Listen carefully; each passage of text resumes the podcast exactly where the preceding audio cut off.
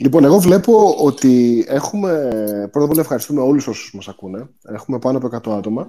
Ε, αλλά νομίζω ότι γενικά είναι και πάρα πολλοί άλλος κόσμος που ίσως δεν μπαίνει Τετάρτη γιατί πλέον ε, κατεβάζει podcast. Και ευχαριστούμε και αυτούς. Γιατί πλέον τα podcast μας είναι, μετράνε. Πώς είναι, 500-600 subscribers, είναι ένα μεγάλο νούμερο. Και YouTube και όλα αυτά. Οπότε γενικά ευχαριστούμε όλο τον κόσμο που μα ακούει. Ε, να είστε καλά, παιδιά. Και ό,τι, ό,τι άλλο θέλετε ας πούμε, από ερωτήσεις ή προτάσεις, παρακαλώ στείλτε το στο, στο Twitter handle. Λοιπόν, αλλά ας πει κάποιος άλλος. Γιάννη; Έλα, κλεπτό. Τι, καλά σε ακούω, πρώτα απ' όλα. Ναι, ναι. Συγγνώμη αν το συζητήσετε στην αρχή, δεν άκουσα. Καλά σε ακούω. Ε, λοιπόν, ε, να μπούμε στο θέμα λίγο. Ε, είπαμε να μιλήσουμε λίγο για, για την Ουκρανία. Ε, επευκαιρία της ε, κατάστασης της κρίσης ε, που όλοι γνωρίζουμε αυτή τη στιγμή, τις επιπτώσεις της γενικότερα στην Ευρώπη. Έχουμε κάποια, κάποια παιδιά στην ομάδα τα οποία θα έλεγα είναι ειδικοί σε κάποια από αυτά τα ζητήματα, κάποιοι ερασιτεχνικά εντελώς και κάποιοι σαν και εμένα που είναι εντελώς άσχετοι. Λοιπόν, να, θα, θα ήθελα, Κλέπτο, να αρχίσουμε με σένα. Να ναι. Είσαι διαθέσιμος, να μας κάνεις λιγάκι έτσι μια ιστορική... Εγώ δεν είμαι ειδικός. απλά λέγαμε ότι έπρεπε να... Όχι, όχι, κάθε, κάθε άλλο. Απλά είσαι, είσαι εραστής. Λίγο ακριβώς, ναι. Ε, ε, θα έλεγα ότι απλά για να έχουμε ένα κοινό, μια κοινή βάση ας πούμε, για την οποία μιλάμε είναι να πούμε δύο πράγματα έτσι να μπούμε λίγο στη λογική της, ε, του τι είναι Ουκρανία και τι είναι Ρωσία. Προφανώς αυτό το πράγμα είναι τεράστιο. Δεν θα μπούμε τώρα σε μια λογική ποιος πρίγκιπας έκανε τι και πότε ιδρύθηκε το κάτι άλλο. Αυτό μπορεί να διαβάσει ο καθένας μόνος του. Σε ειδικά βιβλία, μπορεί να μπει Wikipedia, οτιδήποτε.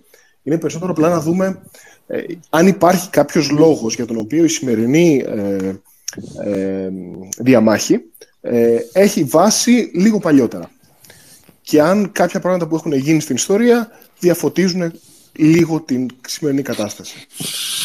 Λοιπόν, οπότε ξεκινάμε από πρόσφατα, ένα το αιώνας. Όλοι ξεκινάνε την ιστορία λοιπόν Ρωσίας και Ουκρανίας, των Ανατολικών Σλάβων, τον, τον 1ο αιώνα, ε, το, συγγνώμη, τον, ε, το, 900, το 860, τον 1ο αιώνα, στα τέλη του 1ου αιώνα. Ο Ρούρικ, ο, Βαρά, ο Βαράγκος, ιδρύει το πριγκιπάτο του, του Νοβγκορότ και του Κιέβου. Έτσι. Είναι η Ανατολική Σλάβη. Οι Ανατολικοί Σλάβοι μπαίνουν στην ιστορία με αυτή την ημερομηνία. Αυτό είναι ένα πριγκιπάτο το οποίο ε, μετά εκχριστιανίζεται με τους Βυζαντινούς, ε, ε, ουσιαστικά μπαίνει στην ευρωπαϊκή ιστορία, γίνονται γάμοι και κρατάει για περίπου 200 χρόνια. Κάτι λιγότερο από 200 χρόνια. Αυτό καταραίει. Και όταν πλέον καταραίει αυτό, ε, διασπάται σε πολλά μικρά πριγκιπάντα Ρώσων, ε, οι Βαράγκοι, όπως ξέρετε, είναι Σκανδιναβοί, έτσι, είναι, είναι Vikings. Αλλά είχαν εξλαβιστεί από ένα σημείο και πέρα. Και αυ...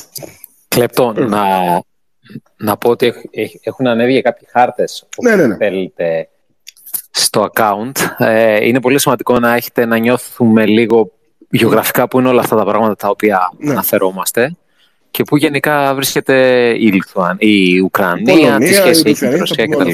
Συγγνώμη, λοιπόν, ναι, ναι, ακριβώς. Αυτά, πάνε σε διάφορα προκυπάντα που αρχίζουν να, να αντιμαχώνται μεταξύ τους, προσπαθώντας να κοντρολάρουν το Κίεβο. Η, η ιστορική πόλη του Κιέβου κρατάει το πρεστής της, έχει το Πατριαρχείο του Κιέβου και το Πασόν των Ρωσιών που έχει απευθείας επαφή με την Κωνσταντινούπολη, οπότε έχει ένα σχετικό πρεστής. Εν πάση περιπτώσει, αυτό είναι μια διαδικασία που συνεχίζεται και κάποια στιγμή στο 13ο αιώνα πλέον το Κίεβο και το πριγκιπάτο του Κιέβου είναι πλέον ιστορική ανάμνηση και έρχονται οι Τάταροι, οι οποίοι πρακτικά υποδουλώνουν τους πάντες. Όλη την Ανατολική Ευρώπη, φτάνουν μέχρι Ουγγαρία. Κάτω από τους Τάταρους αρχίζουν και δημιουργούνται διάφορα... Ε, Προφανώς έχει δημιουργηθεί ένα κενό εξουσίας. Μπορεί οι Τάταροι να έρθανε, αλλά ουσιαστικά απλά ζητούσαν ε, ζητούσαν φόρους. Ε, υπάρχει κενό εξουσίας. Και το κενό εξουσίας καλύπτεται από την ίδρυση της Μόσχας και το πρικυπάτο του Μόσκοβου, το οποίο αναπτύσσεται στα βόρεια και ανατολικά των παλιών κτίσεων του Κιέβου, κατακτάει τον Οβγκορόντ και είναι ουσιαστικά έτσι μπαίνουν στην ιστορία πλέον οι Ρώσοι. Ε, οι άνθρωποι οι οποίοι είναι, βρίσκονται εκεί πέρα αυτό αποκαλούνται ε, Ρωσίγε, αυτό αποκαλούνται Ρώσοι ε, και Ε, η γλώσσα την οποία μιλάνε, η διάλεκτος που μιλάνε των Ανατολικών Σλάβων, είναι η βάση της σημερινής ρωσικής γλώσσας. Η υπόλοιπη, το υπόλοιπο κομμάτι, νότια και δυτικά, είναι ουσιαστικά η Λευκορωσία και η Ουκρανία. Αυτή είναι Ανατολική Σλάβη, ε, οι οποίοι από εκείνη τη στιγμή η τύχη τους είναι ότι είναι υπόδουλοι σε μια σειρά άλλων ε, γειτόνων. Ε, οι Πολωνοί, οι Λιθουανοί, μετά η Πολωνή, το βασίλειο ε, Πολωνίας-Λιθουανίας, η κοινοπολιτεία της, Πολ, της Πολωνίας-Λιθουανίας, ε, τους, ε, τους, τους κατακτά βασικά και όλοι τους οι ελίτ, όλη η άρχουσα τάξη είναι Πολωνοί και Λιθουανοί. Οι, οι βασικές πόλεις, το Κίεβο παραδείγματος χάρη, δεν είχε Ουκρανούς, αν και δεν λεγόταν Ουκρανοί τότε. Είχε Γερμανούς, Πολωνούς, Λιθουανούς, Εβραίους, Έλληνες. Ε, οι Ουκρανοί ήταν χωρικοί. Ήταν αποκλειστικά και μόνο στην Ήπεθρο. Ε, εκείνη την εποχή οι Ουκρανοί ε, αυτοονομάζονται ε, Ρουσίνοι ή Ρουθίνοι. Η γνωστή Ρουθινία. Ε, οπότε ουσιαστικά η λέξη, η λέξη Ουκρανία, και σημαίνει σύνορο, ήταν μια λέξη που είχε χρησιμοποιηθεί από το 10ο αιώνα ε, για περιοχές κοντά στο Κίεβο. Ε, σημαίνει ουσιαστικά στα άκρα. Ε, είναι μια λέξη που δεν είχε χρησιμοποιηθεί ούτε σαν αυτοπροσδιορισμός, ούτε σαν ε, προσδιορισμός κάποιας χώρας. Οπότε έχουμε δύο διαφορετικές ε, διευθύνσεις των, των Ανατολικών Σλάβων. Οι μεν οι Ρώσοι, οι οποίοι πλέον με τον Ιβάν τον Τρίτο ε, το 1500 έχουν, έχουν γίνει κανονικό κράτος. Ε, μάλιστα έχουν μεταφέρει ε, το, το Πατριαρχείο του Κιέβου στη Μόσχα. Οι δε Ρουθίνοι και οι Λευκορώσοι, οι οποίοι βρίσκονται κάτω από Πολωνούς και Γερμανούς ε, και Λιθουανούς ε, άρχοντες και οι οποίοι τους πιέζουν και μάλιστα, είναι το μόνο που έχουν διαφορετικό από αυτούς είναι ότι είναι Ορθόδοξοι. Και τους πιέζουν κιόλας να γίνουν ε, καθολικοί, οπότε τους κάνουν Ιουνιάτες, ε, δηλαδή ουσιαστικά Ορθόδοξη Εκκλησία, η οποία όμως ε, ε, αναφέρεται στον Πάπα. Μέχρι που φτάνουμε ε, στον 18ο αιώνα, που πλέον η Ρωσία έχει φιλανδοποιήσει πλήρως, πλήρως την Πολωνία-Λιθουανία. Και μέσα στο 18ο αιώνα, σε ένα, σε ένα περιθώριο 60-70 ετών, έχει κάνει τρεις φορές διαδοχικές διαμερισμό των αδαφών της μέχρι πλήρους εξαφανίσεως. Οπότε προσαρτάει όλα τα εδάφη της Πολωνία-Λιθουανία. Τα περισσότερα. Ε, πήραν και οι Πρόσοι, πήραν και οι Αυστριακοί, πήραν και άλλοι. Πήρε και η Οθωμανική Αυτοκρατορία. Ε, η, Πολων... η, Λιθο... η Ουκρανία προσαρτάται στην, στη Ρωσία και ονομάζεται Μικρά ε, Ρωσία. Και ουσιαστικά γίνεται μια προσπάθεια εκροσισμού. Ε, έρχονται Ρώσοι έπικοι, ε, ξαναγίνονται Ορθόδοξοι, η, η Εκκλησία των Ουνιατών ε, κατα, καταπατάται και ουσιαστικά εκεί πέρα τελειώνει και οι, οι, αλλαγές, οι μεγάλες αλλαγές συνόρων. Ε, υπάρχουν και άλλες αλλαγές συνόρων με τους πολέμους, αλλά από εκεί και πέρα η Ουκρανία βρίσκεται στη Ρωσία και αναφέρεται κατευθείαν στη Μόσχα. Αλλά ως εκείνη τη στιγμή οι Ουκρανοί δεν έχουν εθνική συνείδηση. Είναι χωρικοί, ε, μια λέξη που την ξέρουμε όλοι είναι η λέξη χαχόλη. Είναι η λέξη που οι, οι Ρώσοι χρησιμοποιούν υποτιμητικά για τους Ουκρανούς. Ε, σημαίνει, επειδή υπάρχουν πολλοί κοζάκοι στην, στην ε, Ουκρανία, ε, ήταν ένα κούρεμα το οποίο είχαν που ξύριζαν όλο στο κεφάλι και αφήναν μια λωρίδα μαλλιά, την οποία την κάναν μακριά κοτσίδα. Και είναι μια υποτιμητική έκφραση, γιατί γενικά τους υποτιμούν σαν χωριάτες, σαν αγρότες. Αλλά πλέον στα τέλη της τσαρικής κυριαρχίας και πριν την Επανάσταση, μιλάμε για 19ο αιώνα, αρχίζει και δημιουργείται πλέον ε, εθνογένεση του Ουκρανικού κράτους. Αυτοαποκαλούνται Ουκρανοί, ε, εκδίδουν βιβλία, ε, μιλάνε τη γλώσσα τους. Για πρώτη φορά οι Ουκρανοί πάνε στις πόλεις, μορφώνονται, δημιουργείται αστική τάξη. Η κλασική διαδικασία... Εθνο... Ναι. Ε, συγγνώμη που σε διακόπτω. Ε, σε, σε, τι στοιχεία, σε τι πολιτιστικά στοιχεία βασίστηκε αυτή η εθνογέννηση. Δηλαδή, ε, Ορθόδοξοι ήταν, όπως και οι Ρώσοι, η γλώσσα τους αρκετά κοντά. Δεν ξέρω αν... Νομίζω ότι ήταν διαφορετική, είναι διαφορετική γλώσσα. γλώσσα. Είναι, είναι, όχι, μα είναι διαφορετική γλώσσα. Ναι. Ε, είναι διαφορετική γλώσσα. Είναι mutually intelligible, δηλαδή ο Ουκρανός που μιλάει Ουκρανικά. Από όσο καταλαβαίνω... Είναι η ίδια βάση, σλαβική βάση. Ναι, είναι ανατολική σλαβική. Από όσο ναι, ναι. καταλαβαίνω, ναι. δεν μιλάω ρώσικα, αλλά από κουβέντες που είχαμε Ρώσοι και με Ουκρανούς, η απάντηση είναι ότι γενικά ναι. Δηλαδή με καλή διάθεση ε, ναι, μπορεί κάποιος άνετα να μιλήσει. Ναι. Και εμένα αυτή είναι η εντύπωσή μου.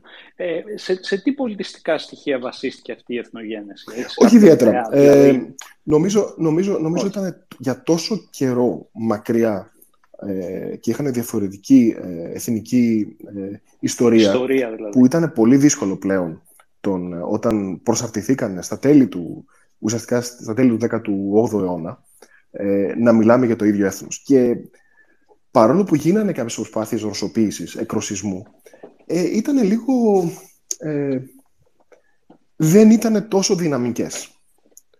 Ε, και όχι μόνο δεν ήταν τόσο δυναμικές, θα έλεγα ότι ε, ιδιαίτερα όταν πάμε για, για την αργότερη ιστορία, όπου πλέον είναι Σοβιετική Δημοκρατία, η Ουκρανία, ε, ουσιαστικά αφήσανε τους Ουκρανούς ε, για πρώτη φορά ε, να κυβερνηθούν μόνοι τους, Ουκρανοί να ανεβούν σε ψηλά αξιώματα ε, και παρόλο που εντάξει, η Σοβιετική εξουσία έκανε τρομακτικά εγκλήματα στην Ουκρανία, το Χολομόντορ ε, ήταν, ήταν κάτι απίστευτο.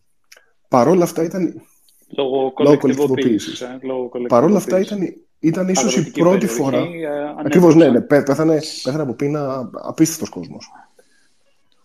Νομίζω ότι αξίζει, αξίζει να, το, να το πούμε σε, σε ένα λεπτό, ναι, ναι. ακριβώς ίσως επειδή Μπορεί κάποιοι να μην το έχουν ακούσει. Απλά, είναι, απλά okay, να, να τελειώσουμε το χολομότρο και να πω ότι αυτό είναι. Εδώ πέρα τελειώσαμε ουσιαστικά. Δηλαδή, εδώ πέρα μιλάμε για δύο διαφορετικούς, διαφορετικά, ε, ε, διαφορετικούς κλάδους των ανατολικών σλαβικών λαών, οι οποίοι λόγω διαφορετικής ιστορίας αναπτύξανε διαφορετική εθνική συνείδηση. Το πρόβλημα που, που δημιουργείται είναι ότι οι Ρώσοι, όσο ο πρεσβύτερος κλάδος, έχουν μία, ε, μία γενικότερη αίσθηση ανωτερότητας. Ε, το οποίο είναι ένα μεγάλο ερωτηματικό κατά πόσο οι Ρώσοι θεωρούν τους Ουκρανούς ως ένα πλήρως, πλήρες ανεξάρτητο ε, εθνικό σύνολο. Να, να πω κάτι για το πολιτισμικό ναι, κομμάτι. Ναι, ναι. Για το πολιτισμικό κομμάτι που ρώτησε ο Γιάννης. Και αυτό που λες εσύ για την ε, ε προσλαμβανόμενη από τους Ρώσους ως ε, ανωτερότητα.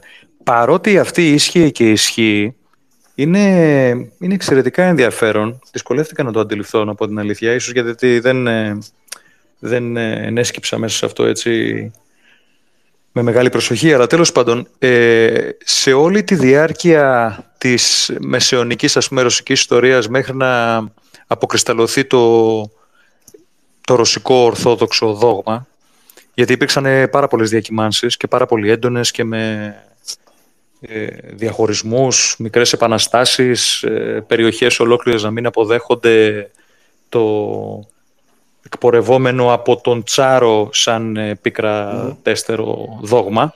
Ε, σε κάθε περίπτωση από το Κίεβο ερχόντουσαν οι λόγοι ιερείς οι οποίοι έδιναν ε, το στίγμα της αληθινής και ορθής ερμηνείας. Βέβαια ήταν πάντα ναι. Έλληνες, έτσι. Ακόμα και μετά την πτώση της Κωνσταντινούπολης. Αυτό ήθελα να πω μόνο. Αυτό ήθελα να πω. Ότι παρότι ήταν ας πούμε κατώτεροι Ουκρανοί, ε, σε μια περίοδο που όλα βασίζονταν στη θρησκεία, ε, το Κίεβο έδινε τη γραμμή και όχι η Μόσχα. Αυτό, είναι.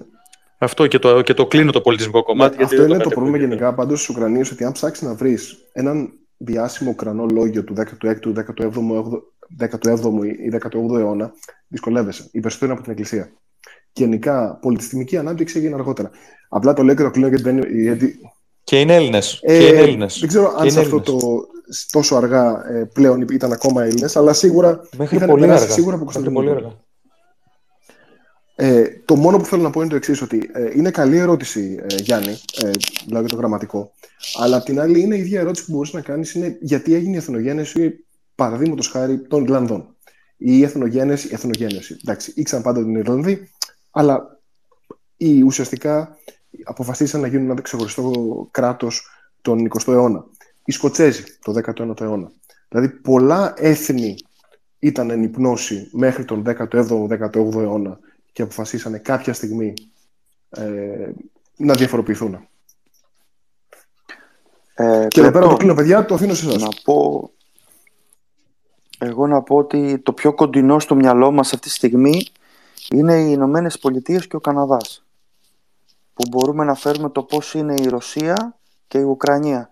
Μιλάμε για ένα αγγλοσαξονικό πυρήνα στις Ηνωμένες Πολιτείες και στον Καναδά, το ένα κράτος υπό το βρετανικό στέμα, το άλλο εξάρτητο, πλέον και τα δύο ανεξάρτητα. Παρόμοια είναι και η, η, πορεία των ε, ανατολικών Σλάβων ε, μέσω προσμίξεων οι Ρώσοι, γιατί το ρωσικό κράτος δεν είναι καθαρό, έχει Καζάκους μέσα, έχει ε, όλους τους Καυκάσιους. Αντίστοιχα και το Ουκρανικό είναι ένα κράτος το οποίο στο παρελθόν είχε ένα μεγάλο πυρήνα Πολωνών, όχι πλέον, ε, αλλά έχει και άλλες εθνότητες. Έχουν διαφορετικές μειονότητες οι χώρες αυτές και διαφορετικά πολιτισμικά ερεθίσματα από τους γειτονές τους. Να κάνουμε ένα σχόλιο εδώ. Έχει στείλει ένας ακροατής ο Πόλος Γερμάνος που λέγει τη γλώσσα που μιλάει λέει πολωνικά. Μάλλον τα ουκρανικά θυμίζουν πολωνικά, αλλά λέει γράφονται με κυριλικό αλφάβητο. Και αν μιλάς πολωνικά και ρώσικα, ε, και οι τρεις μπορούν να αλληλοκαταλάβουν ο ένας τον άλλο. Ναι, νομίζω ότι ήταν, ότι ήταν πολύ κοντά όλες αυτές οι γλώσσες για πολύ καιρό. Ε, είναι το, θα ανεβάσω στο group ένα τραγούδι, ένα παραδοσιακό πολωνικό τραγούδι, ε, το οποίο νομίζω ο τίτλος είναι ε, «Ανάμνηση της, της Ουκρανίας». Και είναι, τραγουδιέται και στα πολωνικά και στα ουκρανικά. Φαντάζομαι μια απλά διαφορετική διάλεκτο. Και υπάρχουν και οι δύο ε, εκδοχές ε, στο YouTube. Ε, είτε πολωνικά είτε ουκρανικά. Μιλάμε για γλώσσες οι οποίες ε, στο μυαλό μου τις έχω όπως αντίστοιχα τα νοτιοσλαβικά, ας πούμε, κροατικά, ε, σέρβικα. Ε, είναι, είναι συγγενείς γλώσσες. Νομίζω κροατικά και σέρβικα είναι βασικά η ίδια. Ναι, ναι, ίσως, ίσως έχεις, έχεις απόλυτο δίκιο. Και... Έχεις απόλυτο δίκιο, έχεις απόλυτο δίκιο. Ναι, είναι, είναι... Ρωσικά, ρωσικά και πολωνικά δεν νομίζω ότι μπορεί να... Όχι, όχι, όχι, όχι, όχι, όχι. Είναι, είναι, είναι ξεχωριστά, είναι ξεχωριστά. Είναι ξεχωριστά. Νομίζω ότι, ότι ίσως η σωστότερη τέτοια ε, ε, παρομοίωση θα ήταν γαλλικά, καταλανικά, ισπανικά. Είναι σε, τέτοια, σε τέτοιο επίπεδο. Η, η εντύπωσή μου είναι ότι οι Ουκρανοί, όπως είπες, πολύ ενδιαφέρουσα κουβέντα αυτή, ότι η Ουκρανία σημαίνει σύνορο ή borderland ή marches, βασικά μια συνοριακή ζώνη, μια buffer zone. Ε, η εντύπωσή μου είναι ότι είναι ιστορικές οι, οι διαφορές τους. Ε, από την άποψη ότι η Ουκρανία ήταν συνδεδεμένη με τη Δύση μέσω του Polish Lithuanian Commonwealth. Συμφωνώ, συμφωνώ, συμφωνώ. Και, λιγότερο εθνοτικά ή οτιδήποτε άλλα χαρακτηριστικά. Βέβαια, μιλάμε για μεγάλες περιοχές, με μεγάλους πληθυσμούς. Η Ουκρανία έχουν Με πολύ μικρές δυνατότητες ελέγχου και επικοινωνίας, έτσι. Με πολύ μικρές δυνατότητες ελέγχου και επικοινωνίας. Πιθανόν είχαν τα ποτάμια, Ντάνιελ, για εμπόριο και συγκοινωνία αλλά μιλάμε για μεγάλες περιοχές, ε, τοπικές παραδόσεις ε, αρχίζουν και παίζουν μεγαλύτερο ρόλο όσο έχεις τέτοιες μεγάλες εκτάσεις, αλλά οι Σλάβοι γενικά σαν εθνοτικά είναι ένα τεράστιο κομμάτι της Ανατολικής Ευρώπης και κοιτάξτε πόσο έχει ε, διασπαστεί σε πόσα διαφορετικά κράτη, πόσα έθνη έχουν γεννηθεί.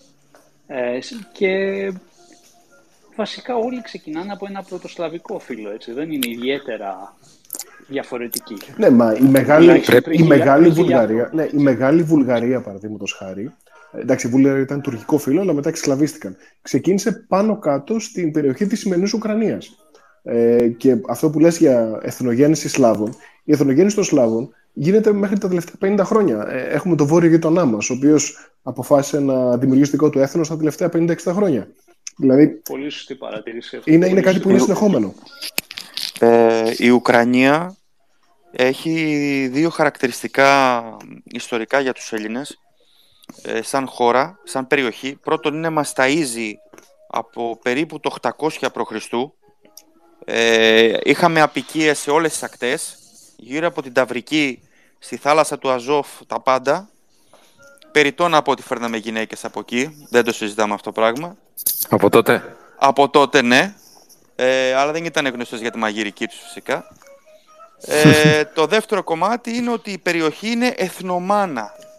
Δεν είχαμε ανάγκη τότε από μαγείρισες. Τότε και νέγυρε δεν είχαμε ανάγκη από μαγείρισες. Δεν είχαμε, δεν είχαμε. Είναι, είναι το τελευταίο. Να πούμε ότι η λέξη, η λέξη Σλάβος, η λέξη Σλάβος ε, υπάρχει λόγος για τον οποίο είναι ακριβώς ίδια με τη λέξη slave.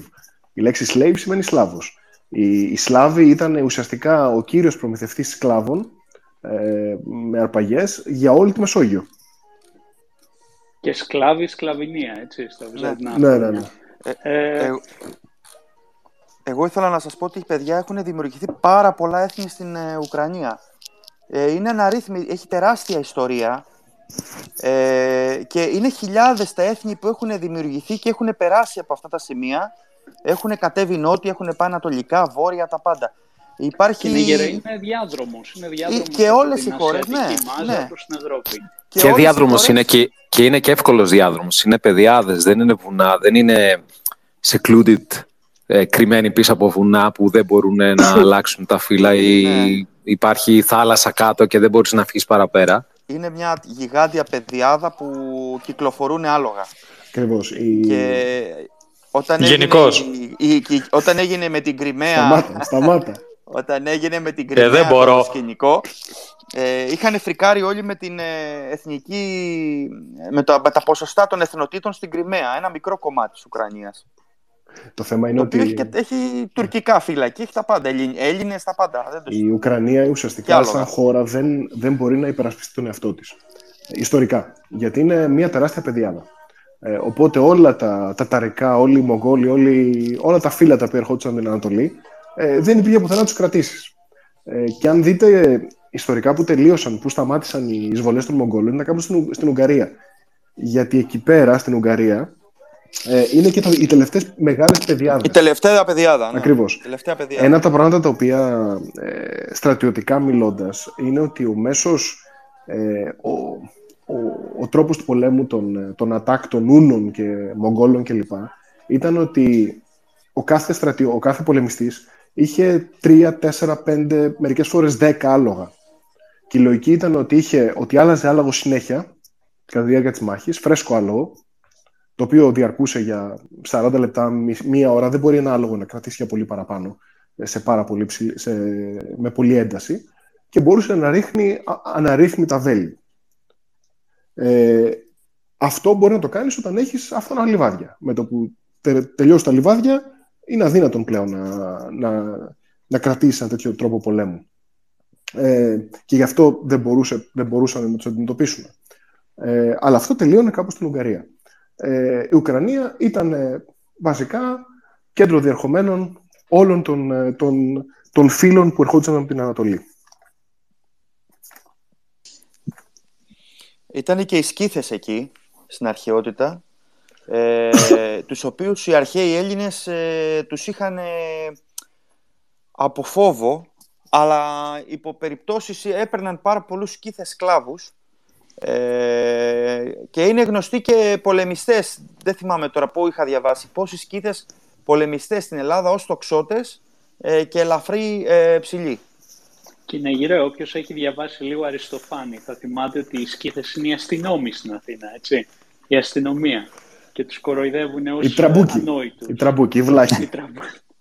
ναι. Ε, ναι, έχει δίκιο ο Κυναίγειρος. Ε, δεν ξέρω ακριβώς τι φίλο ήταν αυτή, μήπως ήταν Ούνι, μήπως κάποιο φίλο εκεί από την Ανατολή. Έχω πηγές, αλλά δεν τις επιβεβαιώνω, που μου λένε όλοι αυτοί ότι είναι κεντροασιατικό ναι, ναι. αυτό το φίλο που αργότερα γίνανε οι Ουιγούροι οι Τούρκοι. Εντάξει. Α, μπορεί να είναι και τουρκικό Όντως. φίλο. Ναι, έχουν παρουσία πάντως στον ελληνικό χώρο από τότε που είπε στην Αίγυρα, mm. το 6ο αιώνα. Και θυμάμαι χαρακτηριστικά σε ένα σημείο του Αριστοφάν ναι. Νομίζω, νομίζω, επειδή είπαμε λίγο για στρατιωτικά, νομίζω ότι ο, ο Ντάνιελ ε, μπορεί να δώσει λίγο κάτι εδώ πέρα να μας πει και να πούμε να πάμε λίγο... στη σύγχρονη εποχή. Αυτό ναι, θα έλεγα. Ναι, ότι, παιδιά, όχι, ωραία όλα αυτά, αλλά τι σχέση έχουν με τη σύγχρονη εποχή. Γιατί μας βοηθάνε. Και παιδιά, να πούμε λίγο στο φίλο μας τον Σάμι, Σαν πρώτα απ' όλα, εντάξει, δεν είμαστε τόσο γέροι, αντέχουμε και κάμια βότκα. Και δεύτερον, ας το ουίσκι και πιάσε, το, πιάσε καλά το τιμόνι, γιατί εκεί που οδηγάς αυτά δεν περνάνε. Σκηνοθετημένο είναι για την αλητία. Ναι, αλητία. Τώρα που θα πάει σπίτι όμως με την παντόφλα γιατί και η γυναίκα του θα ακούει, θα δούμε. Ε, Εντελώς. Okay. Λοιπόν, για να περάσουμε στη σύγχρονη εποχή και στα πιο γεωστρατηγικά. Ε, Ντάνιελ, ε, πριν ε, μιλήσω, διέκοψα εγώ πριν τον ε, Νίτσε. Εκεί που μιλάγαμε για, το, ναι. για το ολοκαύτωμα. Εγώ απλώς για το χλωμότερο, καλά, το... Συγγνώμη, συγγνώμη. Δεν πειράζει τώρα, τώρα αυτό το ας το αφήσουμε. Ε, ε πριν, πριν μπούμε, ίσως επειδή δεν παρακολουθούν όλοι πάρα πολύ την επικαιρότητα, ίσως πριν πούμε το στρατιωτικό σκέλος, καταρχήν να, να καταλάβει κανείς τι ακριβώς συμβαίνει τώρα, δηλαδή τι έχει παρατάξει η Ρωσία, ας πούμε, από πότε ε, και ε, ίσως τι ακριβώς έχει ζητήσει. Αλλά... Και μετά ίσως, δεν ξέρω δηλαδή... Νίτσε, πες, ένα λεπτό, πες ένα λεπτό για το Χολομόντρο, γιατί είναι τόσο βασικό κομμάτι της, ε, της, της Ουκρανικής ιστορίας που νομίζω ότι πρέπει να αναφερθεί. Εντάξει, δεν νομίζω το ξέρετε και εσείς καλύτερα. Εγώ τώρα τι να αναπτύξω. Άμα είναι, πες το εσύ καλύτερα. Όχι, όχι, μίλα, μίλα, μίλα. Πες, πες. Πες, πες. Τι να πω, η ιστορία, για να το πω πολύ συνοπτικά, γιατί τώρα έχουμε φτάσει στο, στο ζουμί της υπόθεσης και αυτό ήταν μια παρένθεση για εκείνη τη στιγμή. Ουσιαστικά είναι ότι η, Ρωσία άρχισε κατά τη φάση του κομμουνισμού έτσι, να, να ε, πώς το λένε, να, να παίρνει όλες τη, σχεδόν όλη την παραγωγή που είχαν επειδή η Ουκρανία είναι με τεράστια παιδιάδα, ε, ούτε λίγο ούτε πολύ τους έπαιρνε όλη την παραγωγή σιτηρών. Και αυτό προφανώς όπως μπορείτε να αντιληφθείτε σημαίνει ότι ταυτόχρονα και οι Ουκρανοί σταμάτησαν να παράγουν. Γιατί δεν είχε νόημα να παράγουν για να τους το πάρει κάποιος άλλος. Οπότε πεθάνουν εκατομμύρια κόσμοι, υπήρχε φοβερή, φοβερή πείνα, η οποία κράτησε χρόνια και εντάξει δείχνει ουσιαστικά και το, το πρόβλημα αυτού του, αυτής της προσέγγισης. Δηλαδή θα χρησιμοποιήσουμε κάποιους άλλους ως ε, σύτο βολώνα για όλη, την, για όλη τη Ρωσία. Τέλος πάντων, σύντομη παρένθεση. Α περάσουμε πάλι στο, νομίζω, στο πιο επίκαιρο που είναι, που είναι και το, το πιο ενδιαφέρον. Πάντως, ε, Πέτρο, για αυτό που είπες για τα σιτηρά, ε, η παραγωγή της Ουκρανίας είναι πραγματικά απίστευτη. Και είναι αυτό που είπε πριν ο Κινέγυρος, ότι ήταν ο σιτοβολώνας της Ευρώπης για πάρα πολλά χρόνια και συνεχίζει να είναι ο σιτοβολώνας της Ευρώπης. Ε, ε, ενδεικτικά λέμε ότι είναι η, πραγματικά σε καλαμπόκι απίστευτος παραγωγός, πέμπτη χώρα στον κόσμο και μεγαλύτερος εξαγωγέας, στα σιτηρά μεγαλύτερος εξαγωγέας, τρομακτικά ε, σε ό,τι αφορά, ας πούμε, να πούμε, ε, ε, το, το χώμα είναι πάρα πολύ πλούσιο. Για να καταλάβουμε πόσο σημαντικά είναι τα σιτηρά για αυτή τη χώρα, η σημαία τους δείχνει αυτό το πράγμα. Το μπλε του ουρανού, το μπλε του ουρανού και από κάτω το κίτρινο των σιτηρών. Και κάτι επίσης που ίσως κάνει εντύπωση, πέρα από ε, όλα αυτά που παράγουν, ειδικά σε σιδηρομεταλλεύματα και τα λοιπά, είναι ότι είναι, παιδιά, αν έχετε το Θεό σας, η, δεύτερη, ε, η πρώτη μεγαλύτερη παραγωγός χώρα μελιού στην, ε, στην Ευρώπη. Αν έχετε ένα Θεό.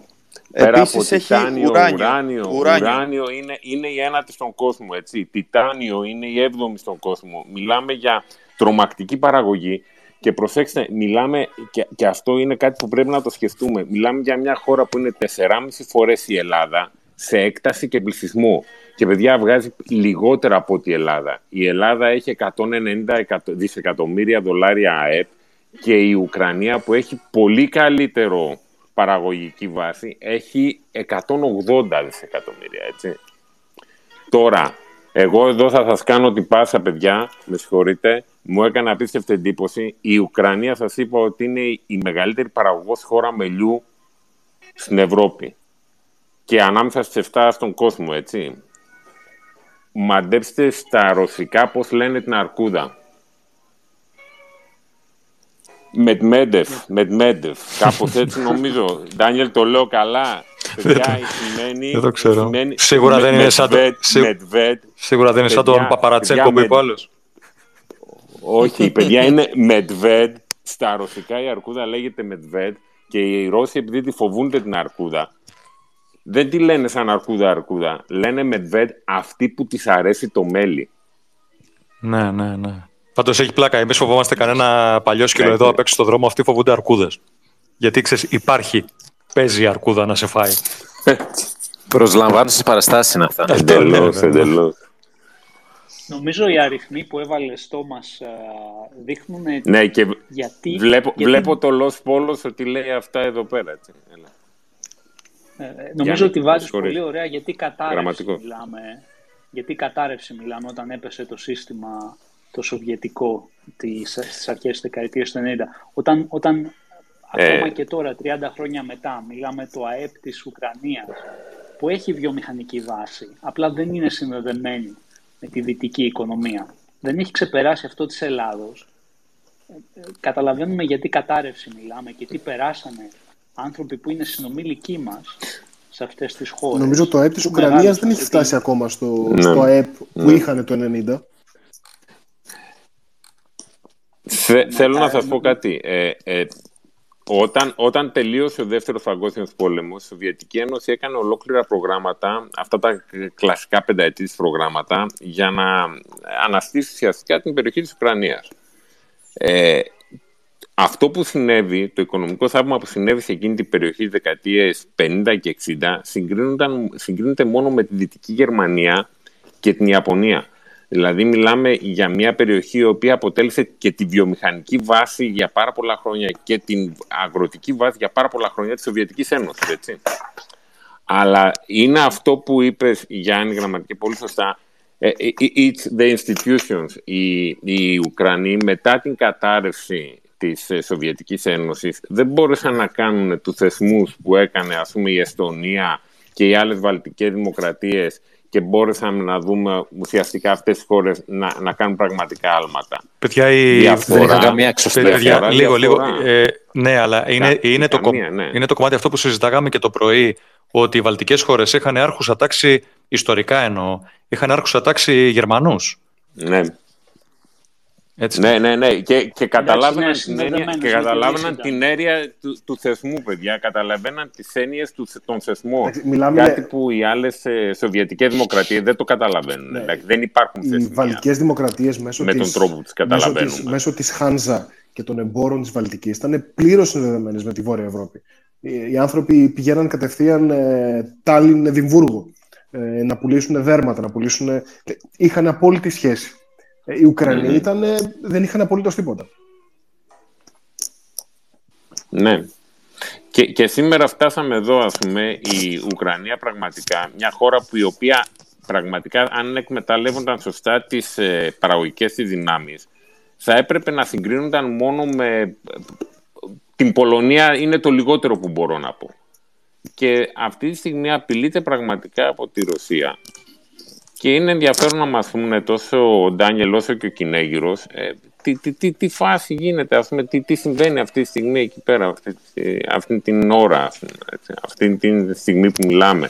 Δηλαδή, τι προσπαθεί να κερδίσει η Ρωσία και πόσο πιθανόν είναι αυτό να συμβεί; Ναι, να, να μιλήσω πρώτα εγώ. Θέλει ο Ντάνιελ να μπει. Ναι, Νομίζω, ναι. Ντάνιελ, είναι καλή ώρα. Ναι, ναι, ναι. Να, πεις. Από σένα, Ντάνιελ, θα ήθελα λίγο να, να μας πεις αυτά που μας έλεγες την προηγούμενη εβδομάδα.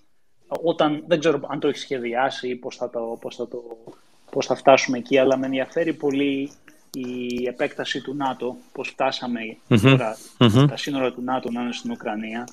Ε, αυτά που μας έλεγες για συμφωνίες κυριών αλλά μπες και πες τα όπως, όπως τα έχεις σχεδιάσει, όπως τα σκέφτεσαι. Ναι. Ε, καταρχάς, επειδή τώρα έβλεπα κάτι, να ζητήσω συγγνώμη για τον προηγούμενο βαρβαρισμό. Είπα ότι δεν έχω ενσκύψει στα πολιτισμικά θέματα. Είναι φυσικά εγκύψη, έτσι. Το ενσκύψη είναι κάτι το οποίο τυχαίνει, συμβαίνει. Λοιπόν, ε, Γιάννη, να, πω, να απαντήσω εμβόλυμα στο ότι οι δυτικοί αναλυτές και η πολιτική, αλλά η πολιτική είναι αυτή που είναι. Μιλάω για τους αναλυτές, για τους διαβασμένους ανθρώπους. Δεν ομονοούν στην επέκταση του ΝΑΤΟ. Γιατί εγώ δεν έχω πρόσβαση σε ρωσικές πηγές. Έχω πρόσβαση σε δυτικές πηγές. Και διαβάζεις πολύ σοβαρούς καθηγητές και μάλιστα ε, θεωρούμενους ε, γεράκια, ρεαλιστές κτλ. Οι οποίοι γράφουν σε μεγάλα ακαδημαϊκά περιοδικά και λένε ότι είναι λάθος η επέκταση και ότι ε, αθετούμε συμφωνίες που ξέρουμε για να το πάμε ξανά στο πολιτισμικό υπόβαθρο που έχουμε συμφωνήσει πόσο σημαντικό είναι ότι η αθέτηση συμφωνίας ε, στο δυτικό στη δυτική σκέψη είναι έγκλημα καθοσιώσεως, έτσι. Αλλά τέλος πάντων. Πε μας όμως πώς φτάσαμε ναι, εδώ. Ναι, ναι, ναι, ναι, ναι, Λοιπόν, δηλαδή καταραίει, καταραίει εκ των έσω το ανατολικό ε, μπλοκ. Επίτρεψέ, ε, μου, επίτρεψέ μου να πάω λίγο πιο πίσω, όχι ιστορικά, όχι ιστορικά, σαν κάδρο. Να θέσω το γεωστρατηγικό κάδρο. Γιατί, καταρχάς, δεν έχει καμία σημασία τι θέλει η Ουκρανία, εν προκειμένου. Δεν, έχει δεν είναι Ελλάδα-Τουρκία, να πούμε τι θέλει η Ελλάδα, τι θέλει η Τουρκία. Εδώ είναι μια κλασική, ωραία σύγκρουση αντιπάλων βουλήσεων ανάμεσα στη Δύση και στη Ρωσία. Έτσι. Λοιπόν, σε αυτές τις περιπτώσεις επικρατεί αυτός ο οποίος αντιμετωπίζει το διακύβευμα ως ζωτικό. Αυτός που το βλέπει σαν ένα δευτερεύον μέτωπο ε, ήθιστε να υποχωρεί. Ε, λοιπόν, οπότε να θέσουμε το γεωστρατηγικό πλαίσιο. Η γεωστρατηγική σημασία της Ουκρανίας για τη Ρωσία είναι τεράστια, αρκεί να δούμε το χάρτη και να δούμε τη λεγόμενη μεγάλη ευρωπαϊκή πεδιάδα. Έτσι. Αυτή η μεγάλη ευρωπαϊκή πεδιάδα ξεκινάει από τη Βόρεια Γαλλία, συνεχίζει ε, στη Βόρεια Γερμανία μέσα από τις κοιλάδες των μεγάλων ποταμών που πηγάζουν από τις Άλπεις και φτάνει στην είσοδο της πολυκατοικίας, αν η πολυκατοικία είναι η Ανατολική Σλάβια, ας πούμε, η είσοδος αυτή είναι η Πολωνία. Έτσι. Και μετά πηγαίνει είτε αριστερά, βορειοανατολικά δηλαδή, προς τις βαλτικές χώρες, έτσι, είτε πηγαίνει ε, νότιο-ανατολικά προς την Ουκρανία. Στο κέντρο δεν μπορεί να πάει. Στο κέντρο ε, υπάρχει, αν θυμάστε από την ιστορία του Δευτέρου Παγκοσμίου Πολέμου, αυτό που λέγανε τα, οι Pripet Marses. Είναι ένας τεράστιος υγροβιότοπος, έχει έκταση όσο η υπηρετική Ελλάδα, έτσι. Όπου εκεί πέρα δεν μπορούν να διέλθουν ε, μηχανοκίνητοι σχηματισμοί. Ούτε καν μεγάλα στρατεύματα. Λοιπόν, Ελονοσία, Ελονοσία, Αυτό θα έλεγα, είναι τα σύνορα Λευκορωσία-Ουκρανία. Ναι, ναι, ναι. Μια τεράστια έκταση. Είναι μια τεράστια έκταση από το Μίνσκ. Ναι, ναι, ναι. Είναι μια τεράστια έκταση η οποία πιάνει από το νότια του Μίνσκ μέχρι βόρεια του Κιέβου. Είναι μια τεράστια έκταση. Αυτό δεν είναι άξονα επίθεση ούτε καν ε, στρατεύματο με άλογα. Δηλαδή και ο Ναπολέον δεν πήγε από εκεί. Έτσι. Άρα έχουμε δύο μεγάλους δρόμους οι οποίοι, οδηγάν, οι οποίοι οδηγούν προς τη Μόσχα. Υπάρχουν δύο μεγάλοι δρόμοι. Λέει πολύ ωραία στο μακρύ τηλεγράφημα ο Κέναν του 47. Λέει κάτι πάρα πολύ ωραίο. Ότι και για τον κομμουνισμό που είπατε πριν, οι Ρώσοι φοβούνται ότι είναι ακάλυπτοι από τα δυτικά. Ακόμα και, και γι' αυτό το λόγο διαρκώς θέλουν να επεκτείνονται. Σίγουρα να πιάσουν τον πολωνικό διάδρομο έτσι, και το κομμάτι κάτω. Αυτό που λέμε τώρα από την Ουκρανία. Λοιπόν, ε, αυτή την αυτή την στρατηγική απέτηση να επεκταθούν για να εξασφαλιστούν, κατά καιρούς την ε, επένδυσαν με διαφορετικούς μανδύες. Πριν ήταν ο αυτοκρατορικός, μετά ήταν ο κομμουνιστικός και πολύ ωραίο και ένα λέει ότι το, παιδιά το θέμα δεν είναι ταξικό. Το θέμα είναι ξεκάθαρα πολιτικό, γεω, γεω, γεωπολιτικό. Λοιπόν, άρα οι Ρώσοι θέλουν να κλείσουν αυτούς τους δύο άξονες. Έτσι. Από το βόρειο άξονα να θυμίσω ότι πήγε ο Ναπολέον. Από το βόρειο άξονα ήταν η πανίσχυρη ε, βόρεια ομάδα στρατιών του Χίτλερ. Τώρα ο νότιος άξονας, ο νότιος άξονας ξεκινάει από το Βουκουρέστι, πάει στο Κισινάου εκεί της ε, Μολδαβίας και μετά πάει στο Κίεβο. Αυτός είναι ο δρόμος, ο κυνήγερος που τα έχει διαβάσει τα κομμάτια αυτά μπορεί να τα ξέρει, που παίρνανε είτε προς το Δόθε είτε προς το Κίθε οι δύο αντιμαχόμενοι στους ρωσοτουρκικούς πολέμους, έτσι. Και που πήρε και η ομάδα στρατιών Νότου, του Φον Ρούστεντ, που είχε στείλει ο Χίτλερ από το Νότο για να πάει προς την Κρυμαία.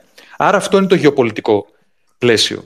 Πάμε τώρα, ε, επομένως το βόρειο κομμάτι, το βόρειο κομμάτι το εξασφαλίζει με τη Λευκορωσία. Το νότιο κομμάτι, το νότιο, το νότιο άξονα, το εξασφαλίζει με την Ουκρανία. Δεν μπορεί να ανεχθεί ποτέ στην Ουκρανία νατοϊκά στρατεύματα για το λόγο τον οποίο είπαμε, γιατί είναι πάρα πολύ κοντά, γιατί η Ουκρανία δίνει ζωτική πρόσβαση στη μοναδική θερμή θάλασσα των Ρώσων, που είναι ο εύξηνος πόντος, παρόλη τη μειωμένη σημασία του λόγω των στενών του Ελισπόντου. Έτσι. Γιατί η Ουκρανία, όπως είπε ο Κράουν, είναι ο σιτοβολώνας της Ευρώπης, γιατί είναι χώρος διέλευσης καυσίμων ενέργειας, γιατί εκεί εδρεύουν πολύ σοβαρές βιομηχανίες. Συνεπώς, ε, θεωρώ ότι για την Ουκρανία η Ρωσία θα παλέψει. Λοιπόν, ε, πάμε τώρα σε αυτό το οποίο ξεκίνησες πάρα πολύ ωραία, Γιάννη. Ντανιέλ, ναι. να, να χωθώ 30 δευτερόλεπτα. Όσο ε, θες. Ακόμα και πολιτιστικά, ακόμα και πολιτιστικά, το πρεστής της Ρωσίας καταραίει όταν το ξαδερφάκι της, το πιο κοντινό ξαδερφάκι, Μα, θα γυρίσει δυτικά. Μα είναι ο λόγος. Μα Σκεφτεί, είναι ο... Σκεφτείτε ναι, ναι. τι κάνει Σκεφτείτε τι κάνει ο Πούτιν για να φημώσει τον Ναβάρινη. Έτσι. Ναι, ναι, ναι, ναι. Σκεφτείτε τι κάνει. Είναι, είναι ζήτημα πρεστής. Ο Πούτιν είναι ο λόγος που θα γίνει... Έχει ένα δυτικό δημοκρατικό καθεστώς. Αυτό που λες είναι το αντίστροφο επιχείρημα. Ναι, αυτό που λες είναι το αντίστροφο επιχείρημα γιατί η Κίνα θα εισβάλλει στην Ταϊβάν. Γιατί αν δεν πάρει πίσω την Ταϊβάν δεν θα είναι ποτέ μεγάλη δύναμη. Είναι το αντίστροφο επιχείρημα. Συνέχισε, συγγνώμη για τη διακοπή. Όχι, δεν έκανες διακοπή. σα ίσα, ίσα, ίσα που εμπλούτησες τη, τη, τη, συζήτηση. Τέλος πάντων, αυτό είναι το γεωστρατηγικό να, πλαίσιο. Ε, Ντάνιελ, ναι. Ντάνιελ, να προσθέσω ότι το επιχείρημα ότι ε, αισθανόμαστε αδύναμοι επειδή η δίπλα μας είναι μια άλλη χώρα, το χρησιμοποιούν και οι γείτονέ μας. Καλά, ναι, βέβαια. Ε, Μα κοίτα να δεις και στη συγκεκριμένη περίπτωση. Θα πάμε, θα πάμε και εκεί. Και, ναι, θα πάμε στη, εκεί. Και στη συγκεκριμένη περίπτωση. Θέλω και εγώ να πάω εκεί, αλλά όχι τώρα. Να το, λοιπόν, το περιμένουμε λίγο. Αυτό είναι το κάδρο, έτσι. Λοιπόν, ε, όταν το 1989 έπεφτε το τείχος του Βερολίνου, έγινε χαμός. Εμείς δεν το καταλάβαμε, ήμασταν, ήμασταν μικρά παιδάκια. Λοιπόν, έγινε χαμός. Η Θάτσερ ήταν πάρα πολύ σκεπτική. Ε, το ίδιο ήταν και ο Μιτεράν. Λοιπόν, ε, η Θάτσερ καταρχάς, ε, δεν ξέρω αν το ξέρετε, ήταν ε, περισσότερο αρνητική στην επανένωση του Βερολίνου και των δύο Γερμανιών από τον ίδιο τον Κορπατσόφ, έτσι. Ήταν σαφώς αρνητική. Λοιπόν, ο Γκορμπατσόφ λοιπόν τότε, λίγο αργότερα μάλλον, αλλά τέλος πάντων εκείνη την περίοδο, ζήτησε μία ζήτησε μόνο μία προπόθεση για να συνενέσει στην επανένωση των δύο Γερμανιών, γιατί υπήρχε το πολύ υπαρκτό ενδεχόμενο του να εισβάλλει η Σοβιετική Ένωση, όπως και κάνει στην Τσεχοσλοβακία, όπως και κάνει στην Πολωνία κτλ. Έτσι. Λοιπόν, ο μόνος λόγος που συνένεσε ήταν γιατί ο, ο πρόεδρος των ΗΠΑ, τότε ο Μπούς, ο πρεσβύτερος, έδωσε εξασφαλίσεις, έδωσε εγγυήσεις ότι το ΝΑΤΟ δεν θα επεκταθεί.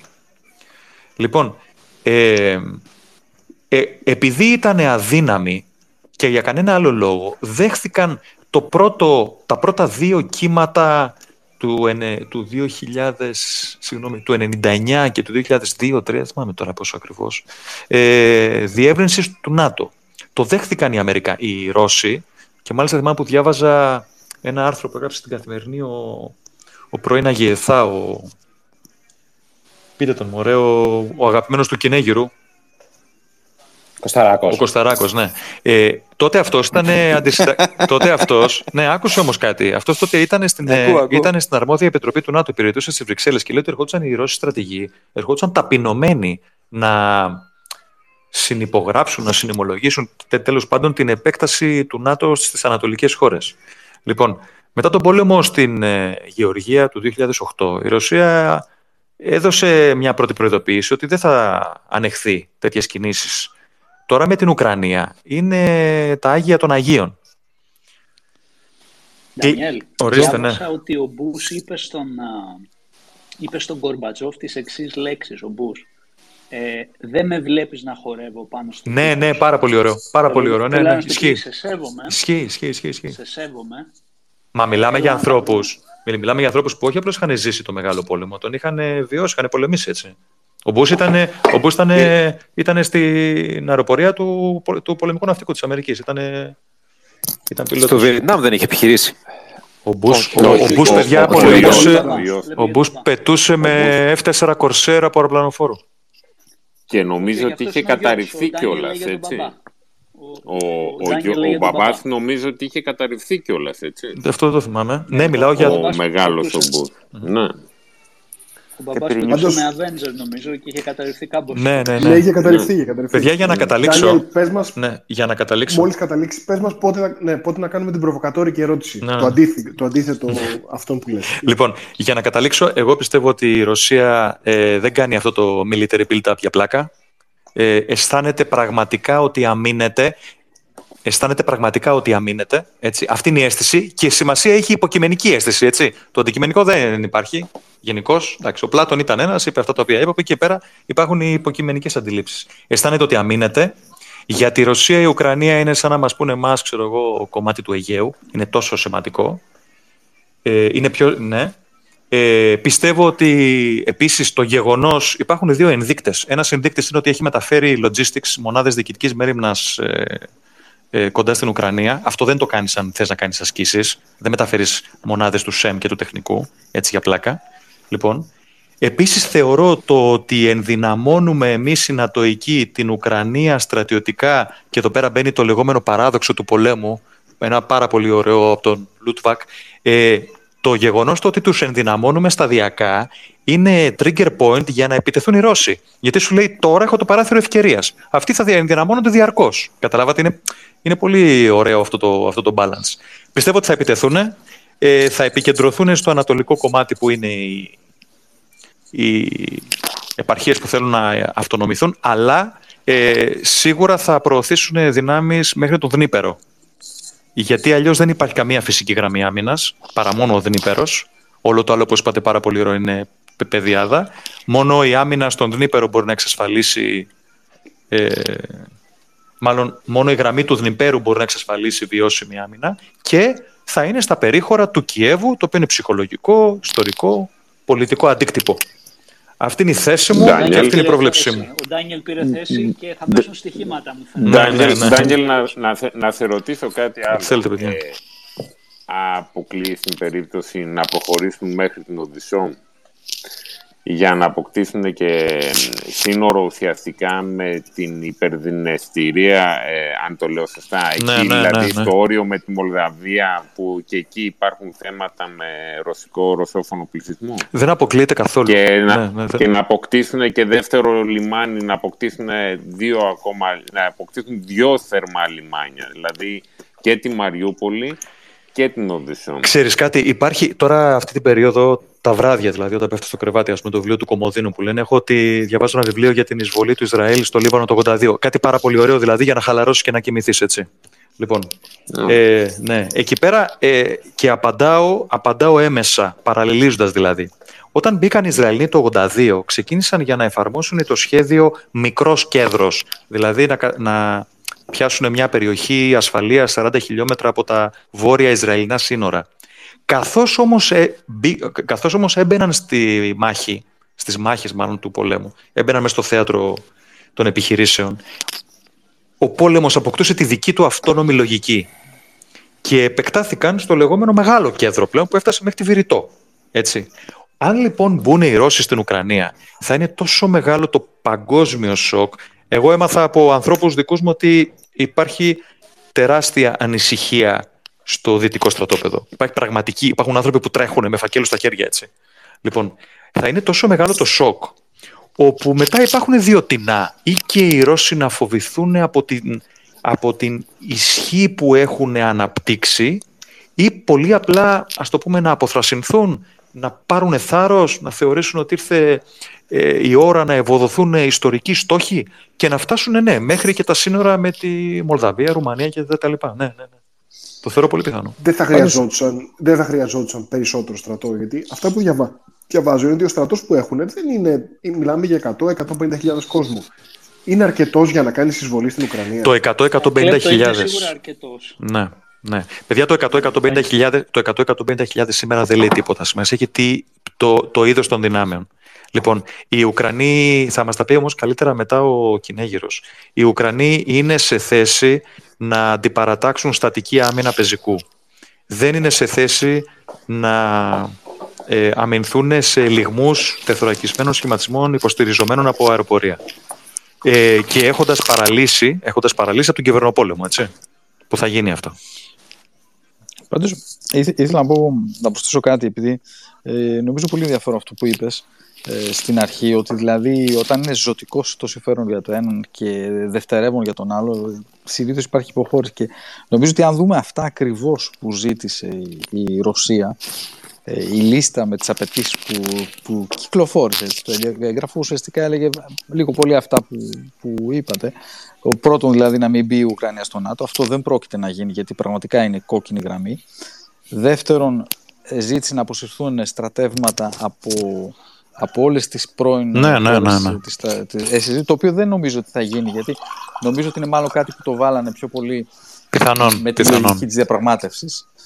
Και ύστερα υπάρχει και το, το θέμα των βαλιστικών πυράβλων, γιατί είναι και αυτό ένα κάτι που το ανέφερε, το έχει πει και ο ίδιος ο Πούτιν. Λέει: Δεν μπορούμε να ανεχτούμε λέει, πυράβλους οι οποίοι σε πέντε λεπτά θα φύγουν από, το, από την Ουκρανία και θα φτάσουν στη Μόσχα. Είναι η επανάληψη της κρίσης της Κούβας, έτσι. Είναι η επανάληψη της κρίσης. Ναι, ακριβώς αυτό θα έλεγα. Είναι, είναι Κούβα ακριβώς.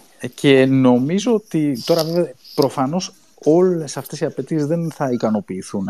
Αλλά νομίζω ότι είναι αρκετά πιθανό, αν είναι αρκετά πιθανό δεδομένου ότι η Ουκρανία ελέγχεται σε μεγάλο βαθμό από τις ΗΠΑ, να, να γίνουν κάποιες υποχωρήσεις. Νομίζω ότι στο ΝΑΤΟ δεν πρόκειται να μπει. Αυτό είναι δηλαδή σαφές.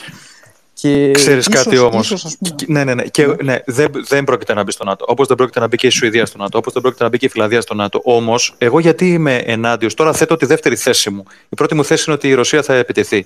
Η δεύτερη θέση μου είναι ότι εμείς σαν Δυτικοί κάνουμε βλακίες. Αναλώνουμε, σπαταλάμε ενέργεια σε κάτι το οποίο είναι όχι δευτερεύον, είναι τριτεύον. Τη στιγμή που από τα, στην Άπο Ανατολή σηκώνεται τσουνάμι. Ε, αυτή τη στιγμή, αν κάποιος χαίρεται από αυτό το οποίο συμβαίνει, είναι η Κίνα. Απόλυτα, ναι. Είναι η Κίνα. Ντάνιελ, με, με, με, με διαολίζεις λίγο, με κεντρίζεις τώρα να, να σε ρωτήσω το άλλο. Υπάρχει περίπτωση να υπάρχει μια συνεννόηση μεταξύ Κίνας και Ρωσίας και να κάνουν ουσιαστικά ένα διπλό χτύπημα; Πολύ ωραίο. Και κοίτα να δεις τώρα. Ε, Γιατί ναι, αυτό, ναι, αυτό θα είναι η τέλεια καταιγίδα. Δεν μπορούμε να, ξε... ναι, δεν μπορούμε να ξέρουμε εμείς αν υπάρχει αυτή η συνεννόηση. Όμως, όμως, όμως, ε, ιστορικά, γιατί η Ρωσία έχει πάρει τα εδάφη που έχει στην Άπο Ανατολή που φτάνει μέχρι το Βερικείο Πορθμό. Αυτά ήταν κινέζικα. Είναι κινέζικα αυτά, έτσι. Λοιπόν, τα πήρε την εποχή του, της έναρξης του, του λεγόμενου αιώνα της ταπείνωσης για τους Κινέζους ε, μέσα 19ου αιώνα. Τότε τους τα πήρε, ας πούμε, όταν έμπαιναν οι Άγγλοι, οι Γάλλοι, οι Γερμανοί από τον Νότο, οι Ρώσοι έμπαιναν από, από το Βορρά. Λοιπόν, οι Ρώσοι και οι Κινέζοι δεν ήταν ποτέ φίλοι και σύμμαχοι. Ούτε ακόμα μεσούντος του κομμουνισμού, έτσι. Μην, μην, ε, ναι, πα, ναι. πάντα υπήρχε δεκαετία 70, δεκαετία 70 η Αμερική απέσπασε την Κίνα από το κομμουνιστικό, όχι από το κομμουνιστικό, από το φιλοσοβιετικό στρατόπεδο. Με τον Νίξον, Κίσιγκερ και τα λοιπά. Πρώτη φορά, πρώτη φορά, πριν από μια εβδομάδα που το συζητήσαμε κιόλας στην παρέα μας, πρώτη φορά που ο Υπουργός Εξωτερικών της Ρωσίας, ο Λαυρόφ, αναφέρθηκε θετικά και με συμμαχική έτσι, διάθεση προς την Κίνα ήταν τώρα. Που λέει ότι και οι φίλοι μας οι Κινέζοι κάνουν εκείνο και κάνουν το άλλο. Λοιπόν, δεν ξέρω αν υπάρχει συνεννόηση. Πάντως, ε, εγώ αν ήμουν Κινέζος, αυτό θα έκανα. Γι' αυτό θέλω να προσθέσω, θέλω να προσθέσω, είναι τελείως συμβολικό βέβαια, αλλά λέγεται ότι η επίσκεψη του Πούτιν με την αφορμή των ε, Ολυμπιακών Αγώνων που θα γίνουν στο, στη, στην Κίνα, ότι έχει, έχει έτσι ένα ισχυρό συμβολισμό. Δηλαδή, μπορεί βέβαια να είναι απλά εθιμοτυπική, αλλά εν δεν είναι κάτι το οποίο θα, ήταν και θα το είχαμε προβλέψει μερικά χρόνια πριν. Και λένε ότι ίσως να δημιουργούνται κάποιοι δεσμοί. Τώρα ελπίζω να μην συμβαίνει αυτό, γιατί Νίτσε, Νίτσε, Νίτσε για αυτό που λες, ε, έχει δίκιο και μάλιστα να με συγχωρείτε, διαβάζω κάποιους που χρησιμοποιούν έναν περίεργο όρο, Dragon Bear. Dragon Bear, δηλαδή δράκος και αρκούδα ναι, μαζί. Ναι. Αρχίζουν, μήπως τους βάζουν, αρχίζουν να τους βάζουν σε μια κοινή ε, μοίρα, ναι. έτσι. Και το περί... Ναι. Και, Πάντως να πω κάτι πάνω σε αυτό, ότι οι Κινέζοι έχουν ωφεληθεί πάρα πολύ από τη Σοβιετική Ένωση ε, για σχέδια αεροπλάνων, αεροπλανοφόρα. OK, okay, δεν είναι τώρα, είναι προηγούμενο δεκαετία. Δαλάη, ξέρεις τι είναι πολύ ωραίο. Ένα είναι αυτό. Δαλάη, επάνω σε αυτό που λες, ξέρεις τι είναι πάρα πολύ ωραίο. Τη δεκαετία του 50, ξέρεις ποιος ζήτησε να βομβαρδιστεί με πυρηνικά η Κίνα; Δεν το ζήτησε η Αμερική. Με, μετά το... Με, λέω για μετά την Κορέα. λέω, λέω, ναι, ναι, ναι, ναι. ναι. Το 19, τέλη της δεκαετίας του 50, όταν οι Κινέζοι ανέπτυξαν πυρηνικά όπλα, ε, ο Χρουτσόφ πρότεινε να βομβαρδίσουν από κοινού μάλιστα Σοβιετικοί και Αμερικανοί τις ε, κινέζικες πυρηνικές εγκαταστάσεις. Λοιπόν, ε, να, με συγχωρείτε λίγο να δώσουμε στον φίλο μας τον Σακίλο Νίλ, τον ε, τέτοιο, μιλάει για ιταλικό τόστ. Mm. δεν ξέρω τι μπορεί να είναι αυτό, έτσι. Έχουμε και την ερώτηση παγίδα του λοιπόν. Κλέπτο. Και του Κλέπτου και, και, και ξύνεται πολύ ο Γιάννης ο γραμματικός. Εγώ δεν έχω ερώτηση παγίδα. Εγώ έχω... Θα κάνω ένα counterpoint. Ε, θα κάνω αυτές τις κλασικές ερωτήσεις ε, στα ακαδημαϊκά συνέδρια. Ξέρετε που σηκώνει το άλλος για ερώτηση και μιλάει 20 λεπτά και λέει τον πόνο του. λοιπόν, ε, όχι, όχι. Πολύ γρήγορα, πολύ γρήγορα. Λοιπόν, αυτά όλα τα ακούω που λέει ο Ντάνιελ και έχει απόλυτο δίκιο. Είναι όμως λίγο η ρωσική άποψη και είναι η άποψη πάντα της ισχυρής υπερδύναμης που θέλει για κάποιο λόγο να αισθάνεται ασφαλής και θεωρεί ότι αν δεν αισθάνεται ασφαλής, η ίδια δεν πρέπει να αισθάνεται ασφαλής και κανένας άλλος. Το θέμα είναι όμως ότι η Ρωσία, ιστορικά κοιτώντας, τα τελευταίους 4-5 αιώνες, κατακτά τεράστια εδάφη τα οποία ποτέ δεν τα χρησιμοποιεί. Η δίψα για εδάφη της Ρωσίας είναι πρακτικά. Ε, Μιλάει ο Άγγλος μέσα σου. Δηλαδή... Μιλάει ο Άγγλος μέσα σου, έτσι.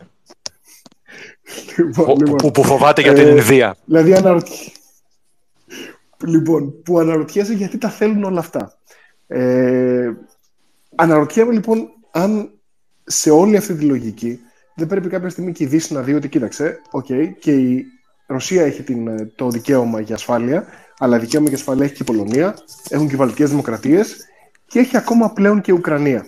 Και δεν μπορούμε να τους βλέπουμε σαν ένα ε, υποτελές, ε, σαν ένα βάσαλο της, ε, της, ε, της Ρωσίας για πάντα. Ε, και νομίζω ναι. ότι, ότι κάπου, αν η Δύση αντιδράσει, θα αντιδράσει γι' αυτό. Ότι δηλαδή κάπου πρέπει να μπει ένα όριο στη Ρωσία. Γιατί την τελευταία φορά που δεν βάλαμε όριο στη Ρωσία και θέλαμε να, κάνουμε, να αισθανθεί η Ρωσία ασφαλής, η Ρωσία πήρε τη μισή Ευρώπη. Ναι, να απαντήσω. ναι, ναι, για, για, για, ναι, ναι. Όχι, ε, απλά να, να, να, πω ότι έχουν γίνει πέντε επεκτάσεις του ΝΑΤΟ από όταν κατέρευσε το τείχος, τέσσερις επί προεδρίας του Πούτιν, έτσι. Και νομίζω ότι είναι κάτι και ο οποίος το έχει σχολιάσει επανειλημμένα και το φέρει βαρέως. Εντάξει, τώρα προφανώς ε, αυτό δεν σημαίνει ότι έχει δικαίωμα να εισβάλλει στην Ουκρανία, αλλά ίσως ας το πούμε ο τρόπος με τον οποίο θα εξασφαλιστεί η, η ασφάλεια στην Ευρώπη, αυτό είναι νομίζω, αν διαβάσετε το αίτημα των, της ρωσικής πλευράς είναι ότι όχι απλώς η δική τους ασφάλεια ε, που πρέπει να εξασφαλιστεί, αλλά να συζητηθεί το όλο πλαίσιο της ευρωπαϊκής ασφάλειας. Πώς θα είναι ασφαλής η Ευρώπη συνολικά και η Ουκρανία μαζί. Αλλά δεν μπορεί αυτό να, να, να ελέγχεται αποκλειστικά από, τη, από το ΝΑΤΟ και τη είπα ότι έχουν λόγο και οι Ρώσοι. Αυτό νομίζω είναι δηλαδή ο τρόπος με τον οποίο το παρουσιάζουν, έστω αν θέλουν να φάνουν και καλοί κατά κάποιον τρόπο. Ε, να απαντήσω. Να πω και δικιά μου. Ναι, για, για, για, για πες, για πες, Δαλάη. Ναι, ναι. Ε, εκείνο που ήθελα να πω, διάβασα ένα άρθρο στο Foreign Affairs, το οποίο έλεγε ότι υπήρχε στο 2000-2004 κάπου εκεί μια συμφωνία που λέει όλα τα ευρωπαϊκά κράτη ε, δεν θα γίνουν ας πούμε κράτη ε, περιφέρειας. Δηλαδή ο καθένας θα έχει την πολιτική του, ο καθένας θα μπορεί να επιλέξει με ποιον θα συμμαχίσει κτλ. Και αυτό ανανεώθηκε νομίζω το 2006-2008 πάλι μια συνθήκη. Τώρα Πολωνία και Ουκρανία και αυτές οι χώρες προσπαθούν να έρθουν πιο κοντά σε αυτή τη λογική. Και φυσικά αυτό δεν αρέσει καθόλου στους Ρώσους. Ε, οι Ρώσοι θα θέλουν να επιβάλλουν εκεί μια δική της κυβέρνηση, να κάνουν αυτό το buffer zone, να μην είναι τα στρατεύματα του ΝΑΤΟ τόσο κοντά. Και αυτό τους ενοχλεί πάρα πολύ. Ναι. Ε, σε διακόπτω ή μπορώ να πάρω το λόγο; Όχι, όχι. Ε, είναι πολύ ωραία η ερώτηση, η τοποθέτηση του Κλέπτο. Λοιπόν, γιατί με βάζεις στον πυρήνα του πολιτικού ρεαλισμού; Έτσι. Λοιπόν, και όσο και αν ακούγεται πασέ και λένε όλοι, μα θα πούμε για Θουκίδιδη. Ναι, θα πούμε για Θουκίδιδη. Τι να κάνουμε, ας πούμε. Δηλαδή, λοιπόν, ε, και κοιτάξτε, δείτε. Δεν τίθεται ζήτημα, γιατί κάπου εκεί το πάει ο κλέπτο, γιατί είναι ρομαντική ψυχούλα. Είναι ρομαντική ψυχούλα και το πάει εκεί πέρα. Έτσι, προσέξτε κάτι. Δεν τίθεται ζήτημα αξιολογικής κρίσης με ηθικές παραμέτρους.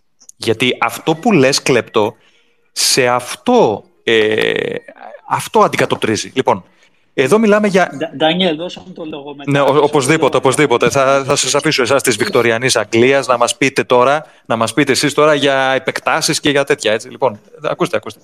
Λοιπόν, εδώ μιλάμε για ρεαλιστική εκτίμηση με εθνικά και συμμαχικά κριτήρια. Έτσι, γιατί το γεγονός ότι ανήκουμε στη Δυτική Συμμαχία εντάξει, είναι κάτι το οποίο μας έχει καθορίσει και έτσι είναι τα πράγματα.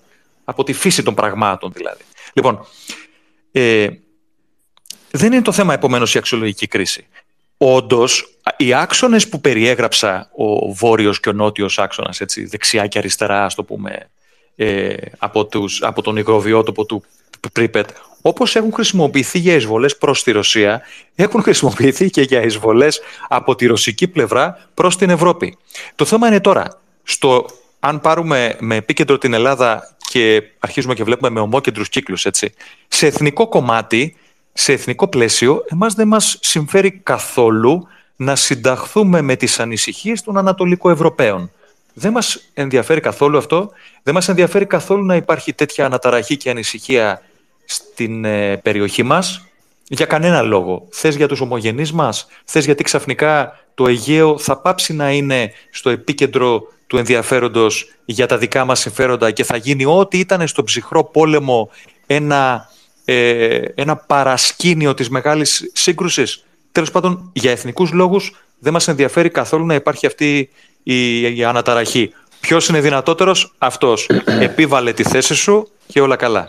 Σε συμμαχικό πλαίσιο δε, θα ξαναγυρίσω σε αυτό το οποίο είπα πριν, OK, okay, υπάρχει ο φόβος ανησυχίας από, από, από την πλευρά των Ανατολικών.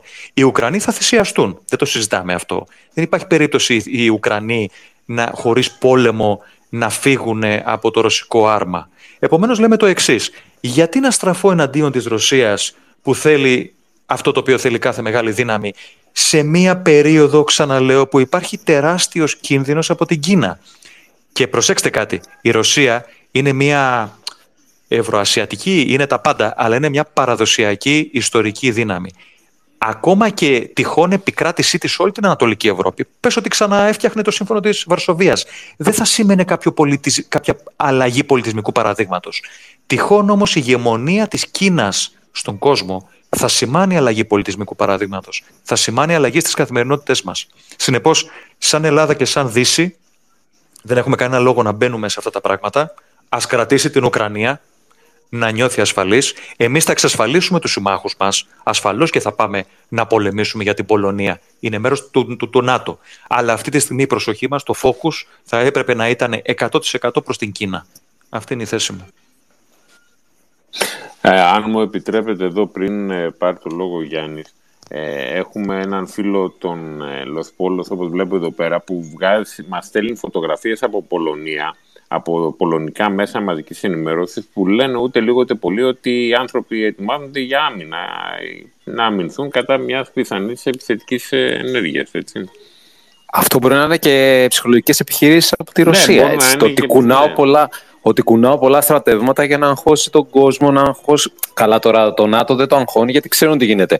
Αλλά να δημιουργήσει στην κοινή γνώμη μια αίσθηση ότι ετοιμάζομαι να μπω, υπάρχει πρόβλημα, να γίνει κάτι. Και αν, και αν θυμάστε που το είχαμε συζητήσει επίσης και εμένα μου έκανε εντύπωση αρκετή και το χρησιμοποίησα κιόλας και σε μάθημα ε, κάνανε βίντεο στο TikTok στα Σουηδικά που ούτε λίγο ούτε πολύ απευθύνονταν σε μικρά παιδιά που έλεγαν ξέρετε έρχεται πόλεμο, θα σας καταστρέψουμε, θα σας κάνουμε και, και πολλά παιδιά στη Σουηδία πανικοβλήθηκαν. Χρειάστηκε το Υπουργείο Παιδείας να μπει μπροστά και να πει ότι ξέρετε εντάξει δεν είναι έτσι και να δούμε από πού έρχονται αυτά τα βίντεο. Εντάξει που σημαίνει ότι υπάρχει μια κινητικότητα στην περιοχή. Θα είναι μια κάτι σαν Μασκαρόφσκα, το η κλασική τους τακτική. Φαίνεται όμως ότι κάτι υπάρχει εκεί πέρα, έτσι. Πριν πάμε στον Κινέγυρο, να μας πει ο Γιάννης, ο, γραμματι... ο Γιάννης Γραμματικός ήθελε να προσθέσει κάτι; Έχω την αίσθηση, Έχω την αίσθηση ότι θέλει, να διαφωνήσει μαζί μου ισχυρά, πολύ ισχυρά, αλλά με αυτόν τον μιλίχιο τρόπο που έχει. Για πες Γιάννη. Δεν έχω μιλήχιο τρόπο, Ντάνιελ, όπως ξέρεις, παλεύω να βρω τις λέξεις. Να, να, να φτάσω το μικρό σου νυχάκι σε στάδια και σαφήνεια επιχειρημάτων. Λοιπόν, ε, νομίζω, Ντάνιελ, ότι η αξιολογική κρίση είναι κομμάτι της εξίσωσης. Ε, δεν είναι μόνο άρματα που παρατασσονται Η το δυτικό στρατόπεδο πάντα είχε ιδεολογικό πλαίσιο. Δηλαδή, το οποίο, το οποίο, ε, κάλυπτε, το οποίο κάλυπτε την πραγματικότητα. Α, βεβαίως, βεβαίως. Λοιπόν, ε, μου άρεσε πάρα πολύ αυτά που είπες, ιδιαίτερα αυτό που είπες, ε, το σημείωσε και ο Νίτσε, για την ε, ζωτική, για τα ζωτική σημασία συμφέροντα, σε αντιθέση με τα δευτερεύοντα συμφέροντα. Εγώ βλέπω ότι η Ουκρανία είναι μια χώρα αυτή τη στιγμή ανεξάρτητη, βρίσκεται σε ένα χάσμα των συστημάτων ασφαλείας, είναι κάποια χρόνια που προσπαθεί να κινηθεί δυτικά. Ε, υπάρχουν οι, τα προβλήματα που ανέφερε ο Κλέπτο. Όχι σύσσωμοι. Όχι σύσσωμοι, έτσι. Όχι σύσσωμοι. Όχι σύσσωμοι. Αυτό, αυτό, αυτό θέλω να πω. Αυτό θέλω να πω. Ναι. Ε, ε, υπάρχουν τα προβλήματα που ανέφερε ο Κλέπτο και ο Τόμας Κράουν περί θεσμών. Ε, είναι μια χώρα της οποίας τα σύνορα έχουν προκύψει από κάποια ατυχήματα, τα οποία διορθώθηκαν με, με κάποιο τρόπο το 2014. Α μην ξεχνάμε πώς βρέθηκε η Ουκρανία να έχει την. Η Κρυμαία. από ναι. ένα boozy night ε, μεταξύ της Σοβιετικής ηγεσίας.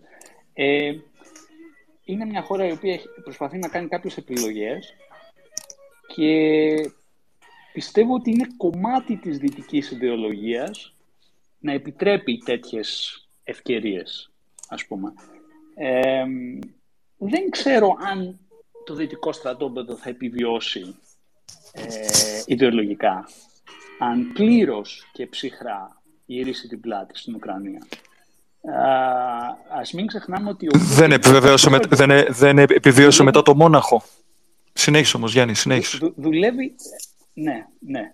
Ε, μιλάμε για άλλη, άλλη, άλλο mm-hmm. σύστημα ασφαλείας μετά τον mm-hmm. πόλεμο, έτσι. Ας μην πάμε ναι, okay, okay, okay.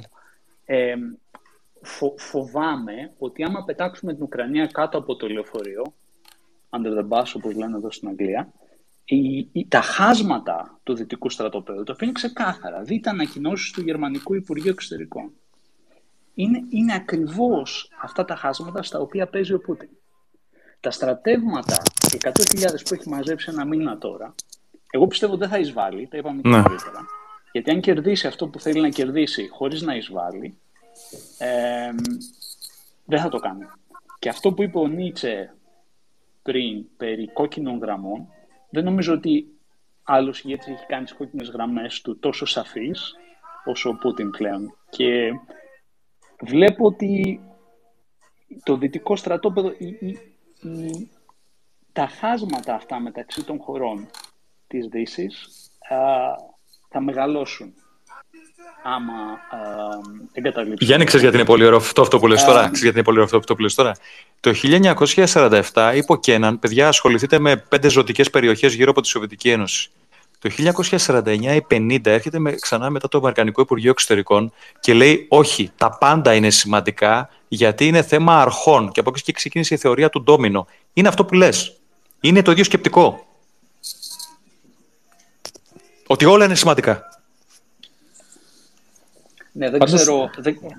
Κατα... Ε, βάλαμε τον τίτλο Ουκρανία A Bridge Too Far, Ντάνιελ. Ε, Όπως θυμάσαι, θυμάσαι πώς βγήκε από μια συζήτηση μεταξύ μας και το άρπαξε ο, ο Κλέπτο και μετά βάλαμε και το ερωτηματικό. Ακριβώς γιατί συζητάγαμε ότι ίσως είναι μια χώρα πιο μακριά για το ΝΑΤΟ. Είναι εκτός της ακτίνας δράσης του ΝΑΤΟ και το ΝΑΤΟ μάλλον θα την πετάξει κάτω το λεωφορείο.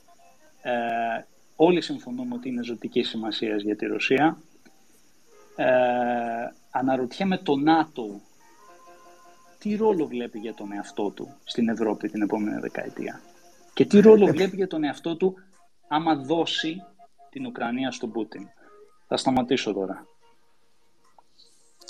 Ναι. Ναι. Ε, ε, ποιος μιλάει; Θέλει να πει ο Κινέγυρος που έχει λίγα... Ή, ή, να μείνουμε σε αυτή την συζήτηση. Εγώ θα το πω πάρα πολύ γρήγορα ότι θεωρώ ότι είναι θέμα προτεραιοτήτων. δηλαδή ε, η, η Ρωσία έχει πάρα πάρα πάρα πολύ χρόνο και απόσταση μέχρι να ξαναγίνει το φόβητρο της Ευρώπης. Συνεπώς, μέχρι τότε ε, ας τους αφήσουμε να έχουν αυτό που είχαν από το 800 μετά Χριστόν, έτσι, και να επικεντρωθούμε εκεί που πρέπει. Η αλήθεια είναι ότι χωρίς τους Αμερικάνους ε, αυτή τη στιγμή η Ευρώπη δεν έχει ένα ε, credible, ας πούμε. Πώς λέγεται ρε παιδιά το credible. Αξιόπιστος, αξιόπιστος. Εντάξει, αξιόπιστος. Δεν είναι αξιόπιστος, είναι πιστευτός. Ναι. Είναι πιστευτό, είναι πιστευτό σύστημα ασφαλείας.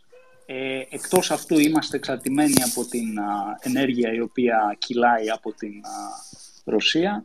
Οι ευρωπαϊκές χώρες έχουν άλλη άποψη για, ποιος, για το ποιος είναι ο, ο βέλτιστος χειρισμός της Ρωσίας. Ας μην ξεχνάμε, το έγραψα το πρωί, διάβασα μια ανακοίνωση του Υπουργείου Εξωτερικών των Γερμανών που είπε ότι δεν θέλουμε να διαλέξουμε πλευρά σε αυτό το dispute.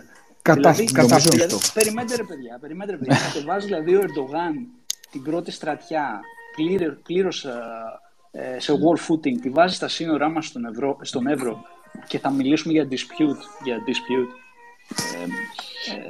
Ε, ε, ε δεν μπορώ παρά να κάνω την αναλογία με την Ελλάδα. Εδώ δεν πρόκειται για dispute. Εδώ μιλάμε για μια απειλή για την εδαφική καιρότητα ενός ανεξάρτητου κράτους. Νομίζω έθιξε πολλά, πολλά ωραία πράγματα. και απλώς θέλω έτσι, να σχολιάσω δύο-τρία από αυτά. Πρώτον, νομίζω για το θέμα της Ουκρανίας ήδη μπορούμε να πούμε ότι ο Πούτιν κέρδισε κάτι και γι' αυτό συμφωνώ μαζί σου ότι δεν είναι σίγουρο ότι θα εισβάλλει κέρδισε το ότι έφερε τη Δύση στο τραπέζι των διαπραγματεύσεων. Δηλαδή, ε, υπήρξε μια άμεση αντίδραση από την πλευρά των, των ΗΠΑ, η οποία δεν θα συνέβαινε. Δηλαδή, μερικά χρόνια πριν τους τους αγνοούσαν και είχαν και μονομερώς αποσυρθεί από διάφορες συμφωνίες, για παράδειγμα για τον περιορισμό των βαλιστικών πυράβλων κλπ. Και Και τώρα τους έφερε στο τράπεζι. Άρα πιστεύω ότι έγινε ήδη έχει πάρει κάτι. Τώρα το δεύτερο θέμα το οποίο έδειξες που νομίζω ότι είναι πολύ ενδιαφέρον είναι και τι κάνει η Ευρώπη. Και εδώ συμφωνώ με τον Ντάνιελ, δηλαδή νομίζω ότι το ΝΑΤΟ έχει, έχει αλλάξει προσανατολισμό. Δηλαδή, ό, όλοι πλέον αντιλαμβάνονται τον κίνδυνο από την Κίνα. Και επομένως, κατά κάποιο τρόπο, αυτό που είπε και ξεκάθαρο ο Τραμπ, η Ευρώπη πρέπει να φροντίσει τον εαυτό της. Και εδώ βλέπουμε ότι καταρχήν δεν ξέρω σε ποιο βαθμό υπάρχουν τα μέσα, πολύ αμφιβάλλω, αλλά κυρίως δεν, δεν υπάρχει κοινή βούληση. Και είναι αυτό ακριβώς που λες. Δηλαδή, βγαίνει η Γερμανία και κάνει δηλώσεις που προφανώς δεν συμβαδίζουν με αυτό που εμείς μπορεί να θεωρούμε σκόπιμο. Παιδιά, αυτό είναι, αυτό είναι μια άλλη συζήτηση. Αυτό είναι μια άλλη συζήτηση. Ε, θα ήθελα να επιστήσω την προσοχή σας να μην θέλουμε κοινή βούληση της Ευρώπης. Η κοινή βούληση της Ευρώπης, τώρα πάμε σε άλλη κουβέντα, αλλά τέλος πάντων, η κοινή βούληση της Ευρώπης υποκρύπτει αυτοκρατορική λογική. Ποιοι θέλουν κοινή βούληση της Ευρώπης; Θέλει Γαλλία, θέλει Γερμανία, δηλαδή αυτοί οι οποίοι μπορούν να καπελώσουν το οικοδόμημα.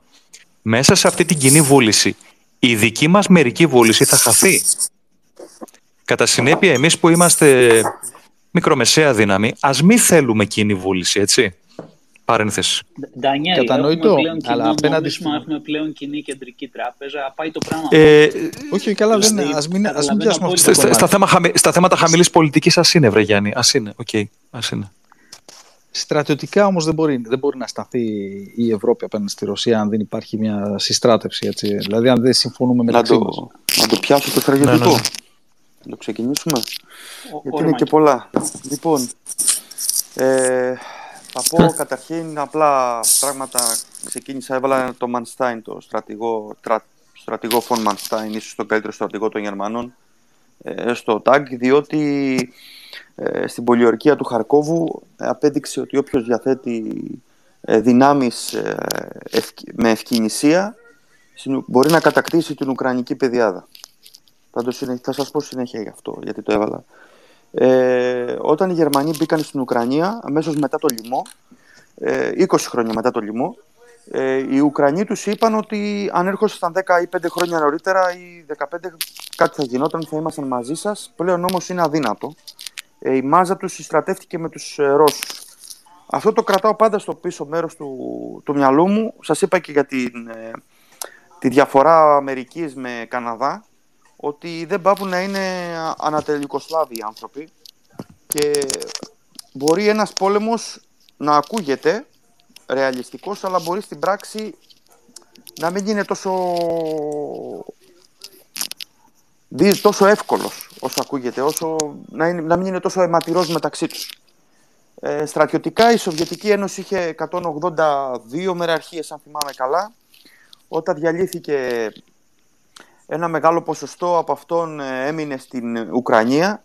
Η Ουκρανία είχε 750.000 στρατό, 2.500 ε, αεροπλάνα, όλο το ναυτικό της ε, Μαύρης Θάλασσας. Κατάφερε μέσα σε μία πενταετία τον όγκο αυτόν να τον κάνει απαρχαιωμένο ή να τον εκκλείσει στις αποθήκες ή αυτό που έκανε με τεράστια επιτυχία και με σκοπό να μπλοκάρει και τις εξαγωγές Ρωσίας να πουλήσει το στρατιωτικό υλικό της στον πλανήτη χωρίς να κοιτάει αν οι χώρες που το πουλάει είναι δημοκρατικές ή όχι. Έγινε γιγάντιο λαθρεμπόριο όπλων. Ε, υπήρχαν ε, κάποια στιγμή 7,5 εκατομμύρια ε, τυφέκια. Υπήρχαν ε, πυρομαχικά λόφοι, βουνά. Δεν μπορούμε να, να τα διανοηθούμε εμείς τον όγκο των πυρομαχικών ε, και τα υλικά τα οποία θα, όταν θα έκανε η Σοβιετική Ένωση επιστράτευση και θα φτάνει τις 300-400 μεραρχίες, έναν πραγματικά αδύνατο αριθμό να τον καταλάβουμε, δεν μπορούμε να τον διανοηθούμε τον αριθμό αυτό στο προσωπικό, ο όγκος του υλικού βρισκόταν στην Ουκρανία και στη Λευκορωσία.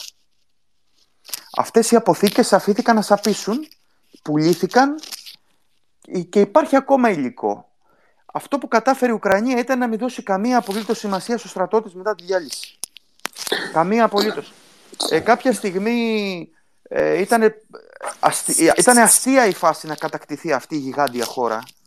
Όταν ε, ξεκινήσανε τα γεγονότα με την Ουκρανία, η όλη, με την Κρυμαία, η Ουκρανία δεν είχε ούτε 6.000 στρατιώτες. Από μια ενεργή δύναμη ε, 250.000 στρατιωτών στα χαρτιά. Ε, Απίστευτο κυνήγι, Είναι απίστευτο. Είναι, είναι πραγματικά, δηλαδή δεν, δεν μπορώ να το, να το, να το καταλάβω. Κυκλοφορούν ιστορίες από το 2014 για απόλυτη διάλυση των ενόπλων δυνάμεων. Απόλυτη διάλυση σε προσωπικό, σε δομές. Κυνήγι, Να κάνω μια ερώτηση εγώ. Οκ, το γεγονός ότι έχει 11-14 εκατομμύρια Ρώσους στην Ουκρανία ή θεωρούν τον εαυτό τους Ρώσοι. Πόσο σχετικό μπορεί να είναι αυτό, δηλαδή, μήπως είναι και εκ των έσω κάποια πράγματα τα οποία τα διαβάλλουν. Όχι, είναι, ήταν άθλια κατάσταση. Ήταν, ήταν φτάσει σε άθλια κατάσταση. Όταν έγινε, ε, όταν έγινε, το, όταν έγινε η κατάκτηση της Κρυμαίας, δεν χύθηκε ούτε μία σταγόνα αίμα. Δεν έχει ξαναγίνει ιστορικά αυτό το πράγμα. Να ρωτήσω εγώ εδώ πέρα κάτι. Πάρα πολλοί, ε, έχουμε διαβάσει λίγο ότι πάρα πολλές μονάδες του Ουκρανικού στρατού απλά άλλαξαν πλευρά. Αυτό υπάρχει, είναι κάτι το οποίο πρέπει να, να προβληματίζει, ας μην να το έχουν λάβει υπόψη τους στα σχέδιά τους τώρα ε, όποιο θέλει να κάνει την όποια κίνηση στην Ουκρανία. Γιατί αυτό, Προφανώς. Ε, για, να μην έχει πέσει, να μην έχει ούτε μια σταγόνα αίμα, όπως λες, έγινε. Ε, αυτό υποστηρίζει ε, αυτό που λένε ότι το 70% των ε, μονάδων ουσιαστικά ε, άλλαξαν πλευρά. Είπαν εντάξει, παιδιά, για σας, ρωσόφωνοι είμαστε και εμείς μπαίνουμε μαζί σας. Δεν, δεν ξέρω αν α, ισχύει αυτό.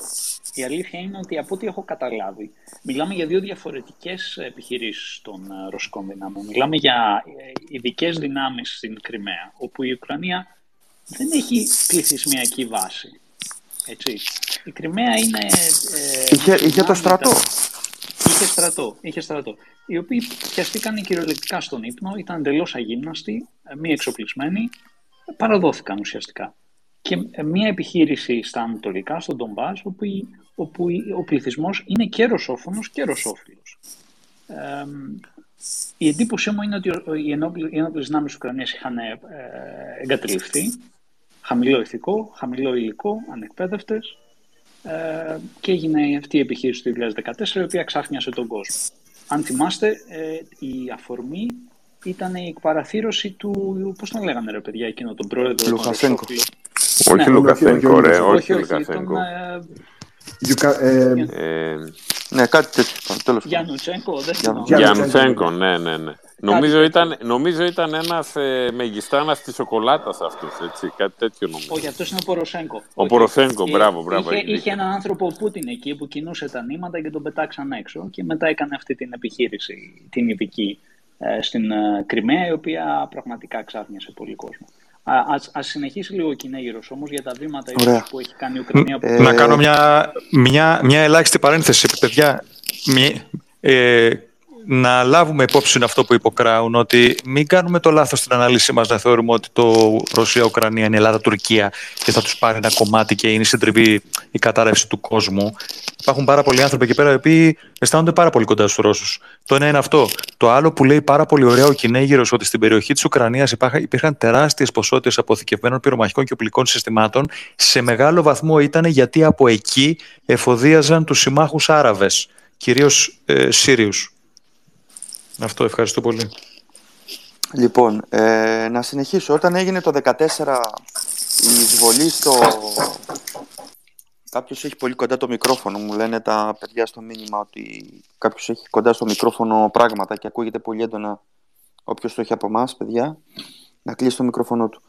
Ε, όταν έγινε το 2014 στο Ντονμπάς, ε, η, η φάση αυτή και οι, οι δύο οι χώρες είχε, είχαν ξεκινήσει ήδη να πέφτει το ΑΕΠ της Ρωσίας, η Ουκρανία βρισκόταν πλήρως υποδιάλυση, ε, έγινε ένα περίεργο, ένας περίεργος πόλεμος, ο οποίος βασίστηκε ε, σε αυτό που λέμε υβριδικός πόλεμος, που τον είδαμε πρώτη φορά οργανωμένα από τη Ρωσία.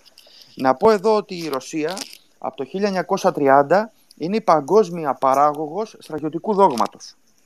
Όλες οι χώρες στον πλανήτη αντιγράφουμε το στρατιωτικό δόγμα της Ρωσίας με τον έναν ή τον άλλο τρόπο. Η Αμερική παίρνει το δόγμα, το εξελίσσει και το αντιγράφει όλο το ΝΑΤΟ. Αυτό που είδαμε ε, στην Κρυμαία ήταν πρωτοφανές. Τρομοκρατήθηκε όλος ο πλανήτης. Όπως τρομοκρατήθηκε ο πλανήτης το 1991 με τις ρωσικέ τακτικές των Αμερικανών στο Ιράκ.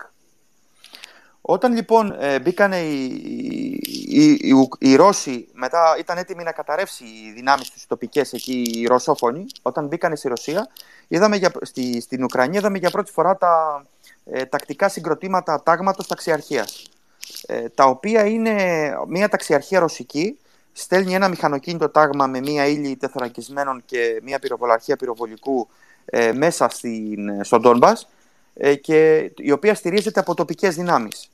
Αυτή είναι η κύρια δύναμη η οποία όλα αυτά τα χρόνια πολεμάει και η οποία βασίζεται πολύ στην τοπική δύναμη για να κρατήσει τα, τα πλάγια, για να κρατήσει τα μετόπισθεν, για τον ανεφοδιασμό της και για την αναγνώριση. Γι' αυτό το λόγο δεν έχει καταφέρει να επικραθεί παραπάνω. Δεν έχει η Ρωσία απίστευτα χρήματα για να κάνει μια τεράστια εισβολή στην Ουκρανία. Αν θα την κάνει, θα την κάνει με αυτές τις μονάδες ε, και αντίστοιχα και οι Ουκρανοί δεν έχουν χρήματα για να κάνουν πόλεμο. Είπε πολύ καλά ο Ντάνιελ πριν ότι η Ουκρανία μπορεί να κάνει μονοστατικό πόλεμο πεζικού. Εγώ πιστεύω ότι η, Ουκρανία, η Ρωσία έχει τα χρήματα να κάνει μια τεθωρακισμένη εισβολή στην αρχή, αλλά στη συνέχεια θα πολεμήσει με αυτά τα μεικτά, τα μεικτά τμήματα ε, ντόπιων και δικών του επαγγελματιών στρατιωτών ε, για να μπορέσει να έχει ένα αποτέλεσμα. Ε, η Ουκρανία είναι παιδιάδα η οποία έχει αποδειχθεί στο δεύτερο παγκόσμιο πόλεμο ότι ο άνθρωπος ο οποίος έχει την πληροφορία και τα χρήματα να βάλει πετρέλαιο στα χήματα μπορεί να κερδίσει τον πόλεμο. Μπορεί να έχει γιγάντιο πυροβολικό η Ρωσία, έχει γιγάντιο πυροβολικό η Ουκρανία, αλλά το ΝΑΤΟ μπορεί να προσφέρει πληροφορίες. Το ΝΑΤΟ δεν θα βάλει δυνάμεις μέσα στην Ουκρανία με καμία περίπτωση, φανερές δυνάμεις, Μπορεί όμως να παρέχει πληροφορίες, μπορεί να κάνει άλλα πράγματα τα οποία θα είναι στα κρυφά. Και πολεμοφόδια. Οι Άγγλοι στέλνουν τώρα... Τα πάντα. Τα πάντα. Ε, μπορεί μιλάς, να δώσει, δεν θα δώσει για... προσωπικό. Ναι, μιλάς για χρήματα και για πόρους. Ε, ναι, ποια, ναι. Είναι η, ποια είναι όμως η ανοχή των δύο κοινωνιών, Ουκρανίας και Ρωσίας, σε απώλειες; Δηλαδή, ας υποθέσουμε ότι γίνεται ένας πόλεμος και μπαίνουν μέσα και αρχίζουν... Δηλαδή, ποια είναι η ανοχή; Ειλικρινά, Πόσους νεκρούς μπορούν να αποδεχτούν; Ειλικρινά δεν πιστεύω ότι δεν υπάρχει όριο εκεί. Θα δούμε αν πιστεύω ότι θα δυσκολέψει πολύ να γίνει το πράγμα, να γίνει πόλεμος, γιατί είναι το ίδιο φύλλο, αλλά αν ξεκινήσει κάτι να γίνει, μπορεί να γίνει αιματοκύλισμα. Όχι γιατί το επιθυμούν, αλλά γιατί οι στρατοί, όσο πιο άθλοι είναι, τόσο περισσότερες απώλειες έχουν. Ναι, Έχουμε δει ιστορικά. Όλοι, όλοι οι ανταποκριτές από Ρωσία πάντως λένε ότι δεν υπάρχει πολεμικό κλίμα στη Ρωσία αυτή τη στιγμή. Εντάξει, ούτε στην, στην Τουρκία υπάρχει πολεμικό κλίμα με την ε, Ελλάδα, αλλά έχουμε δύο σραφιέ δίπλα. Εντάξει. Ναι. Κατάλαβες τι εννοώ. Η, η, η, Τουρκία δεν έχει βάλει τις δυνάμεις της σε wall footing. Αυτός έχει μαζέψει από την Άπο Ανατολή δυνάμεις Θα το πω και αυτό. Και τις έχει, φέρει... εγώ, έχει, εγώ έχει ακούω... τεράστια δυνατότητα mm. μεταφορών που δεν έχει, εκτός, εκτός των ΗΠΑ δεν έχει άλλη χώρα στον πλανήτη. Έχει φέρει μονάδες στη Σαχαλίνη. Κινέγιρε, κλέπτο με συγχωρείς λίγο. Κινέγιρε, ναι, ναι. ε, οι Ρώσοι από ό,τι έχω καταλάβει έχουν πάρα πολύ βαθύ στα logistics τους σε σιδηροδρομικές μεταφορές. Έχουν, υπάρχει τέτοιο σιδηροδρομικό δίκτυο και υπάρχει τέτοια δυνατότητα να κινηθούν μέσα στην, ε, και να μεταφέρουν ε, μέσα στην Ουκρανία με σιδηρόδρομο ε, εφόδια. Όχι, όχι εντός, όχι εντός της Ουκρανίας. μέχρι ας πούμε την Ουκρανία, ναι, ναι, ναι. Λογικά το μηχανικό της Ουκρανίας θα ξεκινήσει να κάνει ζημιές. Αλλά μέχρι την Ουκρανία, ναι, εννοείται. Εννοείται. Το έχουν κάνει τέσσερις φορές τα τελευταία δύο χρόνια. Και μάλιστα και... κάνουν πλάκες και στις βαλτικές χώρες. Γιατί παίρνουν δυνάμεις από, την, ε, από τη Σαχαλίνη και τις φέρνουν Ουκρανία και παίρνουν δυνάμεις από τα σύνορα με την Αρμενία και τις πάνε Φιλανδία. Και έχει παλαβώσει το ΝΑΤΟ δεν ξέρουν από πού τους έρχεται. Και η, η μεγάλη πλάκα, αν, αν υπάρχει, ισχύει αυτό που λέει και ο Γιάννης, είναι ότι όλο αυτό διαρρέεται μέσα από social media και από βιντεάκια σε Instagram, YouTube ε, και TikTok. Έτσι. Τεράστιος πληροφορικός πόλεμος. Είναι άρχοντες στον ανορθόδοξο πόλεμο. Καμία χώρα δεν μπορεί να τους πιάσει. Οι Ρώσοι δεν είναι... Οι Ρώσοι, παιδιά, δεν είναι μια χώρα τυχαία στο πλανήτη. Σας είπα, έχει, είναι αυτή τη στιγμή παράγωγος του δόγματος από το 30 είναι παράγωγος ε, στον ειδικό πόλεμο και στον ανορθόδοξο πόλεμο, είναι παράγωγος στον υβριδικό πόλεμο. Ε, δεν είναι τυχαία χώρα. Έχει τεράστια στρατιωτική παιδεία και κουλτούρα. Πάντως δεν είμαι, δεν είμαι καθόλου σίγουρος, ακούγοντας κάποιους ανθρώπους που γράφουν, ας πούμε, ο αγαπητός σε όλους μας Λούτβακ, ε, οι οποίοι ισχυρίζονται ότι η Ρωσία δεν έχει μεγάλη ενοχή σε μεγάλες απώλειες. Γι' αυτό και ως τώρα βλέπεις ότι, ότι δουλεύει κυρίως με μισθοφόρους, με, με ντόπιους ε, ρωσόφιλους. Είναι, είναι οικονομικό το χρήμα. Είναι οικονομικό, συγγνώμη. Δεν ξέρω κατά πόσο. Δεν ξέρω αν είναι μόνο οικονομικό. Δηλαδή, okay, οι μισθοφόροι φαντάζομαι είναι πιο ακριβοί. Αλλά έχω την εντύπωση ότι γενικά από Αφγανιστάν και μετά η ρωσική κοινωνία αποστρέφεται ε, ολοκληρωτικό πόλεμο. Ε, να μπει και, είναι, και είναι βασικά και το βασικό μου στοιχείο που θεωρώ ότι το βασικό λόγος που θεωρώ ότι δεν πρόκειται να γίνει κάτι μεγάλο. Να διακινδυνεύσουν να πάρουν τη μισή Ουκρανία και να αρχίσει μετά η Ουκρανία ανταρτοπόλεμο ε... σε πόλεις είναι κάτι το οποίο το βρίσκω πάρα πολύ δύσκολο. Να, να, να πω εδώ εγώ, sorry. Ε, Όντως, μετά, μετά τον Κρόσνη, γιατί εκεί ξεκινάνε τα πάντα, οι Ρώσοι αποδέχτηκαν ότι δεν θέλουν μαζικό πόλεμο.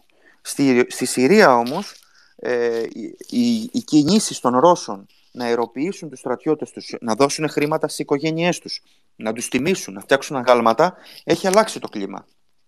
Παίζει πολύ μεγάλο ρόλο πώς μια κοινωνία διαχειρίζεται τους, τους μάρτυρές της. Κάτι που βλέπουμε και στη γείτονα χώρα, αλλά δεν βλέπουμε στην Ελλάδα. Και τώρα σε σχέση με τη Συρία, Κινέγυρε, στη Συρία ήταν μια, ένα άσχετο μέρος. Τώρα, ας πούμε, έχουν και από πίσω το άλοθη, είναι αδέρφια μας, είναι ομοεθνοί μας. Το είδαμε και στη Ιουγκοσλαβία αυτό. Δεν μπορώ να έχω εμπιστοσύνη στους Σλάβους. Δεν μπορώ να τους έχω εμπιστοσύνη. Δεν έχουν τέτοια. Δεν είναι μεσογειακός λαός που έχουν αισθήματα και θα πούμε έλα μωρέ εντάξει. Κινέγυρε, δεν διάβαζα... αμφιβάλλει κανείς. Ναι, Νίτσε, μπες.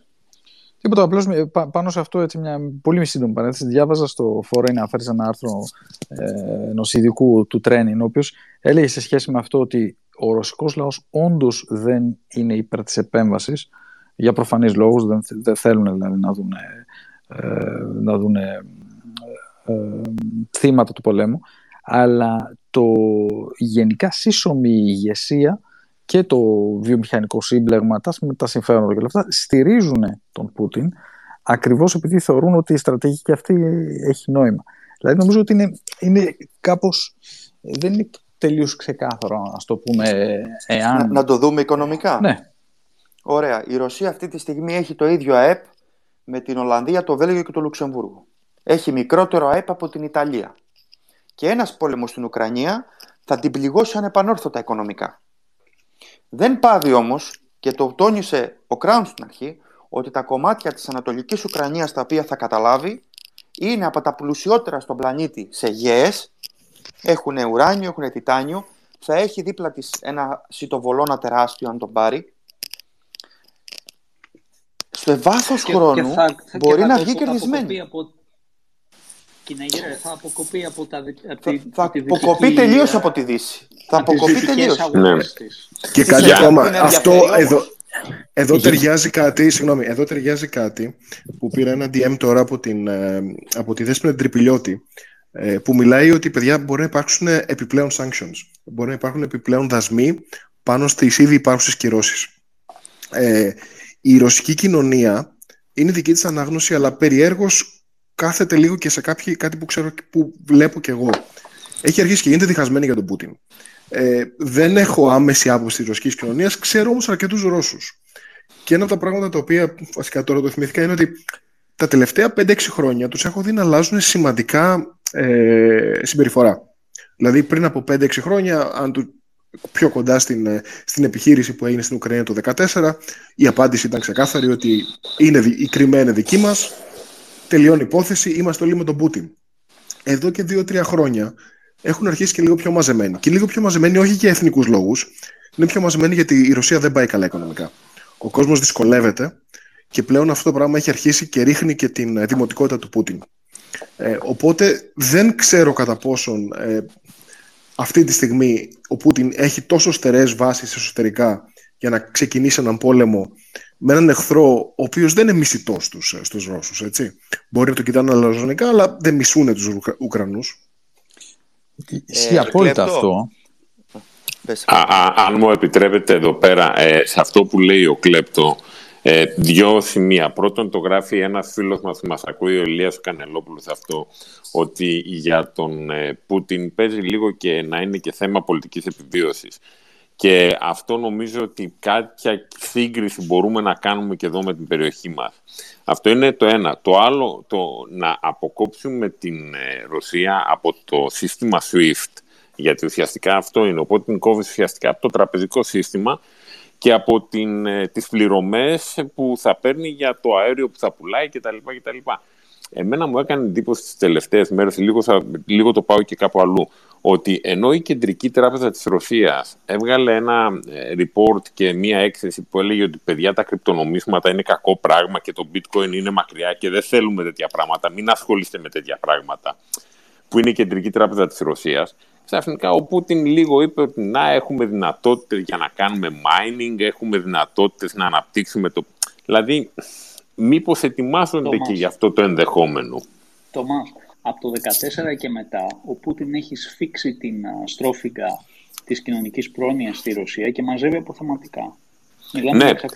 640 ναι. δισεκατομμύρια. Μη, μήπως, άρα, μήπως άρα ετοιμάζεται ε, για κάτι, η, Γιάννη; Η μπλόφα του, Τόμας, η μπλόφα του είναι credible, είναι πιστευτή. Αυτό που κάνει Πάντο... το έχει προετοιμάσει με έναν τρόπο που φαίνεται ότι μπορεί να το κάνει. Το ερώτημα είναι ποιο είναι το endgame της συμβολής, παιδιά; Δεν πιστεύω ότι είναι μπλόφα. Δηλαδή, ε, εντάξει, εγώ, εγώ πιστεύω ότι, ε, το είπα νωρίτερα, Νίτσο, ότι πιστεύω ότι άμα πετύχει αυτό που θέλει με το να παρατάξει τους φαντάρους του στα σύνορα Συμφώνω. και αυτό που θέλει είναι, φυσικά δεν θα πάρει υπόσχεση από τον ΝΑΤΟ, φυσικά δεν θα πάρει υπόσχεση, αλλά θα πάρει κάτι κάτω από το τραπέζι. Θα βγει πιο δυνατό στο τέλος. Η, η Ουκρανία έτσι κι αλλιώς κάτω από το λεωφορείο θα πέσει. Να, να πω κάτι, ρε παιδιά, εδώ. Ναι. Ε, παιδιά, το, το, το, σκέφτομαι και το ξαναλέμε και το ξαναλέμε. Μιλάμε για μια ξένη χώρα, λες και είναι το χωράφι μας. Αλλά και οι Ουκρανοί έχουν δικαίωμα στη ζωή και στην ανεξαρτησία. Το είπαμε και είναι και, το είπαμε. και δεν ξέρω αν το είπαμε, συγγνώμη. Ε, είμαι και στο μισό μπουκάλι μέχρι τώρα, αν ξέχασα κάτι, να με συγχωρείτε. Αλλά όπως όπως θέλω να βλέπουν και την Ελλάδα, θέλω να βλέπω και εγώ την Ουκρανία. Αν η Ουκρανία θέλει να είναι ανεξάρτητη, πρέπει να σεβαστούμε το δικαίωμά της. OK, okay, δηλαδή μην εμπλακούμε, αλλά να τη στηρίξουμε με ποιο τρόπο μπορούμε. Και ξανα, να, να πάω εδώ πέρα σε αυτό που είπε ο Ντάνιελ πολύ ώρα πριν. Καθόμαστε και ασχολούμαστε με την Ουκρανία, ενώ καιγόμαστε για τη Ρωσία. Για την Κίνα. Καιγόμαστε για την Κίνα. Αν χτυπήσει την Ταϊβάν, καταστραφήκαμε τεχνολογικά. Πάμε 20 χρόνια πίσω. Πολύ σημαντικό όλο, αυτό που λες. Ο Κινέγυρος έχει δίκιο απόλυτο. Όλο το Economy 4.0 που λέμε, όλο το Industry 4.0 πάει πραγματικά 20 χρόνια πίσω. Περιμένω αυτό... επεξεργαστή, περιμένω μικροεπεξεργαστή από τον Ιούνιο για να κάνω δουλειά. Δεν έχουμε παραγωγή μικροεπεξεργαστών. Αν χτυπήσει την Ταϊβάν, καταστραφήκαμε. Και ασχολούμαστε τώρα με την Ουκρανία για ποιο λόγο, κανείς δεν ξέρει. Κυνηγήρε, γενικά στη δουλειά μου και νομίζω και στη δική σου τη δουλειά, γιατί είμαστε σε παρόμοιες ναι, ναι. βιομηχανίες, αντιμετωπίζουμε το πρόβλημα που είναι μπροστά μας, έτσι δεν είναι; Ναι. Δηλαδή, ε, ο, ο, ο Ντάνιελ έχει μια δουλειά που σχεδιάζει για το μέλλον. Θέλει να είναι έτοιμος σε όλα τα ενδεχόμενα. Εμείς γενικά κοιτάμε το πρόβλημα που έχουμε μπροστά μας. Και όταν ο άλλος έχει κατεβάσει 100.000 στρατεύματα μπροστά από την Ουκρανία, η οποία, όπως είπες, κοιτάει να κάνει μια δυτικόστροφη πορεία στο μέλλον. Ε, το ΝΑΤΟ ουσιαστικά, ουσιαστικά το Γάντι έχει πέσει στο, στο, ας πούμε, στο, στο, στο, στο κομμάτι του, στο, στο χωράφι του ΝΑΤΟ. Το ΝΑΤΟ πρέπει να κάνει τις επιλογές του τώρα. Και πρέπει να μείνει ενιαίο. Πιστεύω ότι ο Πούτιν όπως και ο Ερντογάν δοκιμάζουν πάρα πολύ, με πολύ ε, εύστοχο τρόπο τα χάσματα μεταξύ των χωρών του ΝΑΤΟ. Και... Τέλεια. ΝΑΤΟ είναι η Αμερική, παιδιά. ΝΑΤΟ είναι η Αμερική. Πριν μπούμε, πριν μπούμε στο, στο τελικό κομμάτι και πάμε για το κλείσιμο, θέλω να κάνω ένα μαρκετίστικο ε, διαλυματάκι, να μας πει ο, ο, ο Ντάνιελ ε, το θέμα της επόμενης ε, Τετάρτης, μια και τους έχουμε όλους μαζεμένους, ε, που θα έχουμε για καλεσμένο.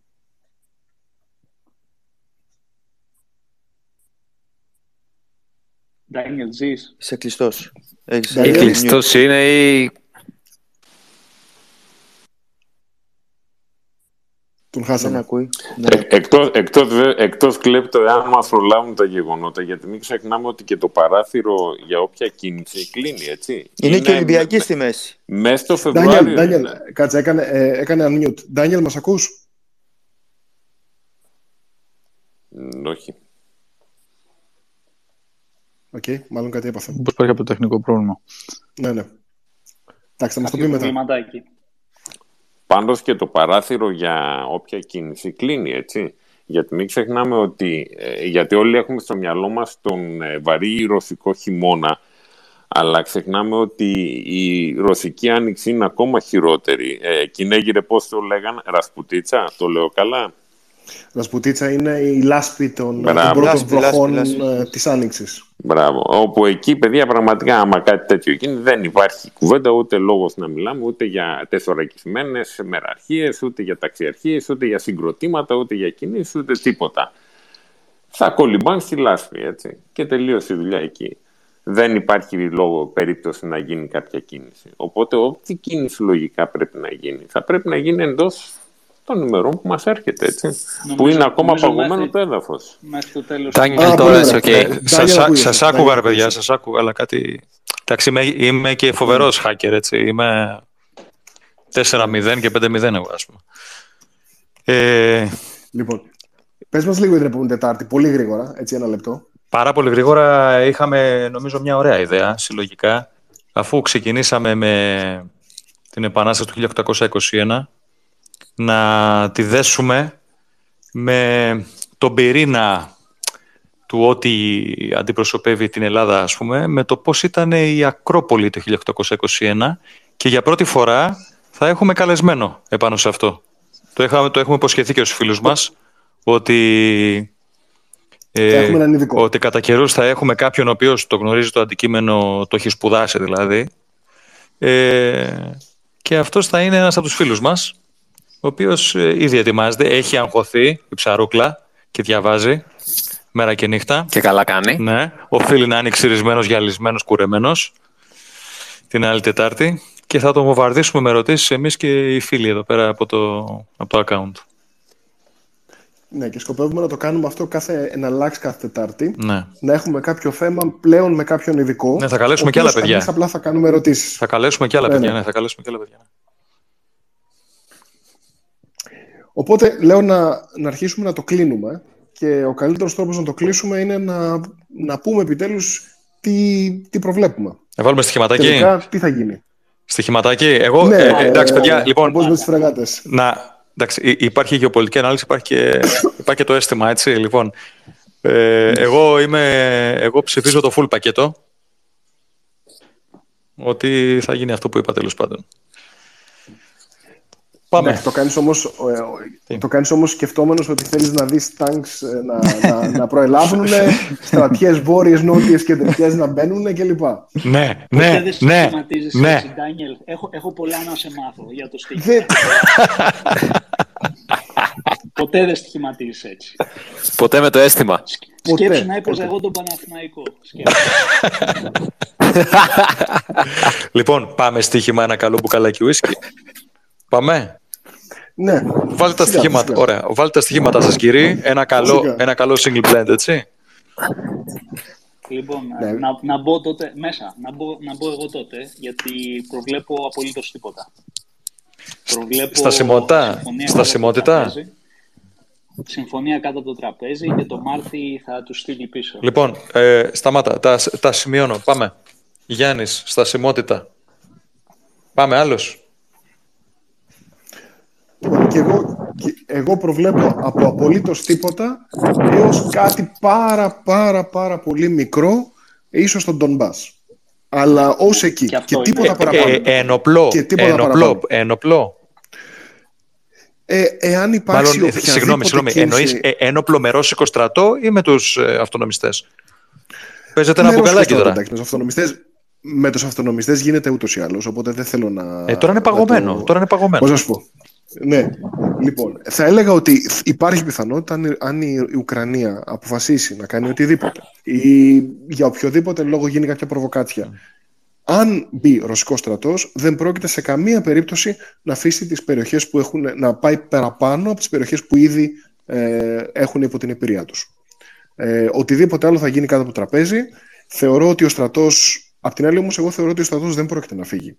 Ο, ο Πούτιν ε, πλέον έχει καταλάβει ότι έχει ένα εξαιρετικό μοχλό πίεση. Δεν σε κοστίζει αυτό. Δεν μπορεί να κάτσει εκεί για πάντα. Κοστίζει πάρα πολύ αυτό. Κοστίζει. Είναι, κρα... είναι, σε, είναι σε war footing, κλεπτό. Κοστίζει πάρα πολύ, παιδιά. Έχει φέρει, έχει φέρει όπως σας είπα, έχει φέρει μονάδες αντιεροπορικές και ε, δέλτα μη, από, όπως, είπε, όπως είπε ο Κινέγυρος, ε, βαθιά μέσα από την Ασία, έτσι. Κοστίζουν Συμφωνώ, αυτά. αλλά αν, αν, κερδίσει, αν κερδίσει πράγματα, κοστίζει λιγότερο από, το, από ένα, να πάει σε πλήρη πόλεμο. Παίζουμε ένα καρτού τώρα. Ε, λέγε, λέγε, ποια είναι η θέση σου. Λοιπόν, ε, ε, νόμιζα ότι μιλούσαμε για καλό ουίσκι. Απαράδεκτος. Εντάξει, να σου πω κάτι. Θα φέρεις εσύ όμως από εκεί που είσαι. θα βγεις από το σπίτι, θα πας στο σούπερ μάρκετ και θα πάρεις το καλύτερο που μπορείς να βρεις. ρε, παιδιά, τώρα, μιλάτε, τώρα μιλάτε στον κλέπτο, ας πούμε, το καρτούτο έχει για να, πώς λέει, να πολυμάνει τα χέρια του, ας πούμε. λοιπόν, στάτη, στάτη. λοιπόν, ε, αλλά θεωρώ ότι, ότι όσοι, ό,τι και να κάνει θα κερδίσει. Οπότε το να ξοδεύει κάποια λεφτά για να έχει, αν όχι 100.000, 50-60.000 ανθρώπους σε war footing για να απειλεί συνέχεια την Ουκρανία, είναι κάτι αντίστοιχο με αυτό που κάνει η Βόρεια Κορέα όπου συνεχώς απειλεί προσπαθώντας να, να αποσπάσει ε, παρα, ε, από τη Δύση. Είναι ακριβό, αλλά είναι φτηνότερο από την εναλλακτική. Τι να γράψω, για πες. Να το κάνουμε λίγο, πιο, να το κάνουμε λίγο πιο απλά το, το στοίχημα. Ε, το δυσκολέψαμε λίγο, νομίζω. Ε, να το πούμε ε, full on εισβολή, ένοπλο, κάτι ενδιάμεσο και ούτε αυτό. Ναι. Τρεις ωραίο, ωραίο. Ναι, ναι, ναι. Ε, εγώ λέω ούτε αυτό. Εσύ λες, εσύ λες το light πακέτο. Μάλλον άκυρο. Εσύ λες το μηδέν, τίποτα. Ε, λέω ότι θα, Ωραία. θα τα βρουν Ωραία. από το τραπέζι. Κλέπ το λέγει εσύ. Και θα αποσχεθώ. Ναι, εγώ θεωρώ ότι θα γίνει κάτι ενδιάμεσο. Ενδιάμεσο. Πάμε, οι υπόλοιποι. Τοποθετηθείτε, κύριοι. Ένας-ένας, πείτε.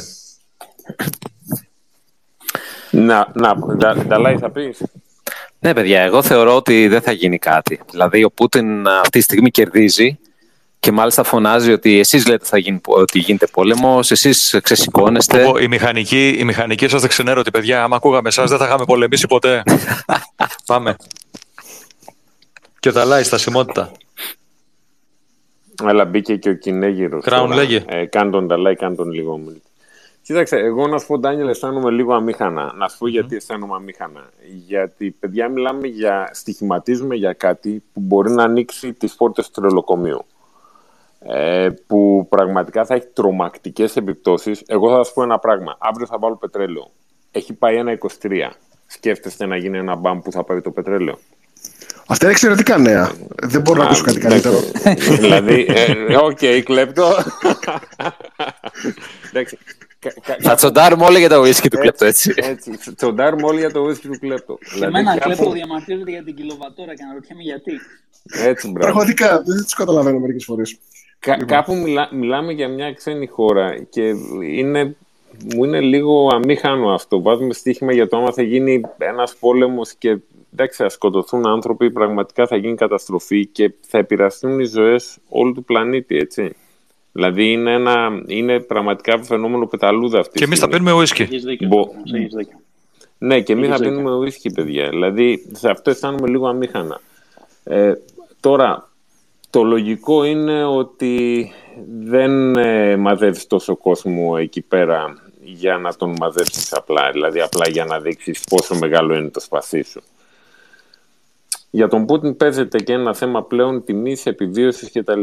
Εάν υπάρχει το σενάριο που εγώ το ακούω πολύ και είναι αυτό που λέει, είπε ο Ντάνιελ και είναι λογικό, ότι αν ήταν Κινέζοι αυτό θα κάνανε. Δηλαδή, αν το συνδυάσουν Κίνα με Ρωσία, είναι η perfect, το perfect storm, είναι η τέλεια καταιγίδα. Εντάξει, γιατί ουσιαστικά θα σπάσουν τη Δύση στα δύο. Δεν θα ξέρει η Αμερική προς τα που να πάει. Το λογικό είναι τώρα πλέον για τον Πούτιν ε, να πάρει ό,τι μπορεί να πάρει ε, σε ανταλλάγματα χωρίς να έχει ρίξει ούτε μία σφαίρα. Απλά έχοντας μαζέψει κόσμο. Ε, έκανε την άσκηση logistics του και τελείωσε. Τόμας, χωρίς να, σε χωρίς να θέλω να σε διακόψω, σε διακόπτω.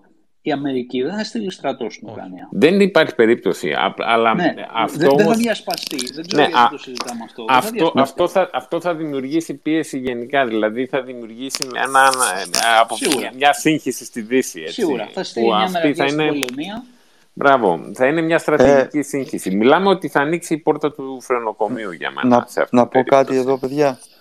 Ε, σήμερα διαβάσαμε ότι οι Βρετανοί προωθούν ένα Ουκρανο-Πολωνικό-Βρετανικό σχήμα. Ουκρανία, Πολωνία, Βρετανία. Ναι. Γιγάντια είδηση. Δεύτερον, θα πω... από την, Αγγλία, από την Αγγλία να σου πω μικρό καλάθι. Ωραία. Μικρό καλάθι. Δεν το πιστεύω, δεν, γιατί ξέρω ότι δεν έχει και στρατό. Δεν έχει δίνει νόημα. Όμως, δίνει όμως, παιδιά, έμεσα πυρηνική αποτροπή σε δύο χώρες. εντάξει, καλά, εντάξει. Είναι, αυτό είναι τραβηγμένο τώρα. Μην, μην μιλάμε ναι, γι' αυτό. Εντάξει. Είναι ένα τελευταίο ναι. χαλί. Αποκλείω το nuclear deterrent της Βρετανίας να τεθεί στη διάθεση της Ουκρανίας. Δηλαδή, Εννοείται. Παιδιά, της, πο, ε, της Πολωνίας σίγουρα. Ουκρανία δεν το νομίζω. Πολωνία στο ΝΑΤΟ; Ε, μιλάμε για, άλλη, για άλλη κατάσταση. Έτσι. και εμείς, έτσι. Εντάξει. Ε, πάντως, ε, ε, πάντως έχετε δίκιο που αναφέρετε. Η αμυντική συμφωνία που φαίνεται να έχει διαρρεύσει ότι και καλά θα γίνει μεταξύ ε, Πολωνίας, Αγγλίας και Ουκρανίας είναι κάτι περίεργο. Δηλαδή για ποιο λόγο η Βρετανία, εντάξει, ακόμα και η Πολωνία, αλλά για ποιο λόγο η Βρετανία να βάλει, να ρισκάρει κάτι, κάτι το οποίο μπορεί να προκαλέσει πόλεμο; Νομίζω ότι είναι clickbait της Ουκρανίας. Mm. Ε, δεν, ε, Αποκλειστικά, έτσι. Να, να, να, συνεχίσουμε λίγο με τον... Νο, νομίζω ότι το λογικό για τον Πούτιν είναι να πάρει ό,τι μπορεί να πάρει χωρίς να ρίξει ούτε μια, ε, ούτε μια σφαίρα. Εντάξει. Ε, αλλά το παράθυρο είναι κλειστό, είναι οι επόμενες 10-15 μέρες. Δηλαδή από αυτά που άκουσα και από αυτά που έχω διαβάσει, νομίζω ότι μέσα στις επόμενες 15-20 μέρες το πολύ, ό,τι είναι να γίνει θα γίνει. Και τι λες ότι θα γίνει; Το λογικό, είναι, το λογικό είναι να μην ρίξει ούτε σφαίρα. Ωραία. Και εσύ στασιμότητα. Ο, να ο, προσθέσω κάτι ο Δαλάη, για πες και εσύ ρε. Τι ψηφίζεις; Εγώ θα πω καταρχήν ότι ξεφτυλίστηκε για άλλη μια φορά η Ευρωπαϊκή Ένωση δεν είναι ένωση. Έλα, Ευρωπαϊκή ε, Ένωση, ρε παιδιά, το είπε και πριν ο Γιάννης. Είπε είναι, ναι. είναι εντάξει, είναι για τα εμβόλια και τα λοιπά. Καλά δεν, είναι αυτά. Εντάξει, ναι, δεν υπάρχει, δεν υπάρχει ευρωστρατός. Δεν υπάρχει κοινή αμυντική ε, αντίληψη. Καλά κάνει και δεν υπάρχει. Καλά κάνει και δεν όχι, όχι δόγμα, αντίληψη. Ναι, δεν διαφωνώ. Εγώ δεν είμαι υπέρ του, των Βρυξελών. Δεν παίρνω χρήματα από τις Βρυξέλλες ε, για να λέω ότι όλοι πρέπει να έχουμε κοινή κορώνα πάνω από το κεφάλι μας. Ανεξάρτητες χώρες είμαστε. Συγγνώμη τώρα. Αλλά βλέπουμε ότι ανεξάρτητη Ευρώπη χωρίς τη ΣΥΠΑ δεν υφίσταται. Δεν γίνεται η Ελλάδα να είναι τέταρτος, πέμπτος ισχυρότερο στρατό στην Ευρώπη αυτή τη στιγμή. Είναι γελίο το πράγμα. Είναι, είναι τραγικά γελίο. Τι πιστεύεις θα γίνει; Δεν έχουμε πυρηνικά, ε. Παιδιά, γράφω το στοίχημα. Θα πείτε. Δεν ξέρω, παιδιά. Δεν ξέρω. Εγώ... Πάντως, καταλαβαίνεις ότι. Νομίζω ότι μίλησαν όλοι; Όχι, δεν έχει μιλήσει ο Νίτσε. Ο Κεκινέγυρος δεν δήλωσε. Δήλωσε. Δεν, εγώ πιστεύω αυτά θα, θα κολώσουν όλοι στο τέλος. Αλλά φοβάμαι πάρα πολύ ότι όλο αυτό είναι προφανές. Θα μαζέψω κάβα ολόκληρη, ρε. Ολόκληρη κάβα. Θα, θα πάτε όλοι κουβά και θα μαζέψω κάβα. Το ελληνικό θα δούμε στρατό ελληνικό άρβιλο στο χώμα και αεροπλάνα και τα πάντα, αλλά όχι στην Ουκρανία. Ανατολικά μας θα το δούμε, όχι στην Τουρκία, όχι στη Συρία, όχι στο Ισραήλ, ανατολικά των χωρών αυτών. Πιστεύω ότι θα δούμε στρατό ελληνικό στο Ιράν. Μας μπερδεύεις τώρα. Μας τώρα, τώρα ανοίγεις μεγάλη κουβέντα. Ανοίγω μεγάλη κουβέντα, αλλά πρέπει να το, το βλέπω συζητήσουμε. μου. Έχεις δίκιο, πρέπει να το συζητήσουμε αυτό, αλλά για μια επόμενη φορά είναι νομίζω πολύ καυτό Έχουμε θέμα. ενιαίο αμυντικό σύμφωνο με τα Ηνωμένα Αραβικά Εμμυράτα. Υπογεγραμμένο που δεν έχουμε με την Κύπρο. Αυτό θα είναι πολύ ενδιαφέρον όμως, έτσι. Ναι, αξίζει να το συζητήσουμε. Λοιπόν, για να, να, το, να πω και εγώ τέλος όσο πλέον άσχετος βέβαια, αλλά ε, νομίζω ότι ε, ο, ο Πούτιν δεν μπλοφάρει Δηλαδή ότι η δυνατότητα να, να εισβάλλει είναι πραγματική και ότι θα το κάνει αν οι συνθήκες είναι τέτοιες που τον αναγκάσουν, να τον αναγκάσουν. Ε, δεν πιστεύω ότι θα κάνει μια μαζική εισβολή αν κάνει. Νομίζω ότι αν κάνει κάτι θα είναι μικρής κλίμακας, αλλά ε, στο βαθμό που τον συμφέρει, τέλο πω. Ε, στην πράξη όμως νομίζω τελικά δηλαδή, ότι το πιθανότερο σενάριο είναι ότι θα, θα τα βρούνε με κάποιο τρόπο. Δηλαδή νομίζω ότι θα του παραχωρήσουν κάποια από αυτά τα οποία έχει ζητήσει ε, και νομίζω ότι θα, θα αποφευχθεί αυτό. Νομίζω δηλαδή το, το, το πιθανότερο τελικό σενάριο. Κάτι γνώμη. αυτό στο νησί το λέμε all of the above, ε. όχι, με είπα, είπα, ποιο είναι, είπα, όχι, σου είπα, το πιθανότερο είναι ότι θα, θα τα βρούνε και θα, θα λήξει το θέμα εκεί πέρα, αλλά η τοποθέτηση του δεν είναι μπλόφα, αυτό λέω. Ότι δηλαδή δεν το αποκλείω, ε, δεν το ε, αποκλείω ε, να μπουκάρει. Όταν χρησιμοποίησα τη λέξη μπλόφα, δεν εννοούσα ότι ε, μπλοφάρει, εννοούσα ότι η θέση του έχει κατεβάσει στρατεύματα, έχει τα αποθέματά του, ε, είναι credible. Είναι, ναι. Ε, ναι. Ε, για, για, να κάνεις κάτι τέτοιο πρέπει να είναι πιστευτό, παιδιά. Και να είναι ναι, πιστευτό, όχι με δεν είναι απλά πιστευτό. Δεν, δεν λέω ότι είναι απλά πιστευτό. Λέω ότι, ότι θα το κάνει. Αν οι συνθήκες δεν, αν δεν ικανοποιηθεί, θα το κάνει.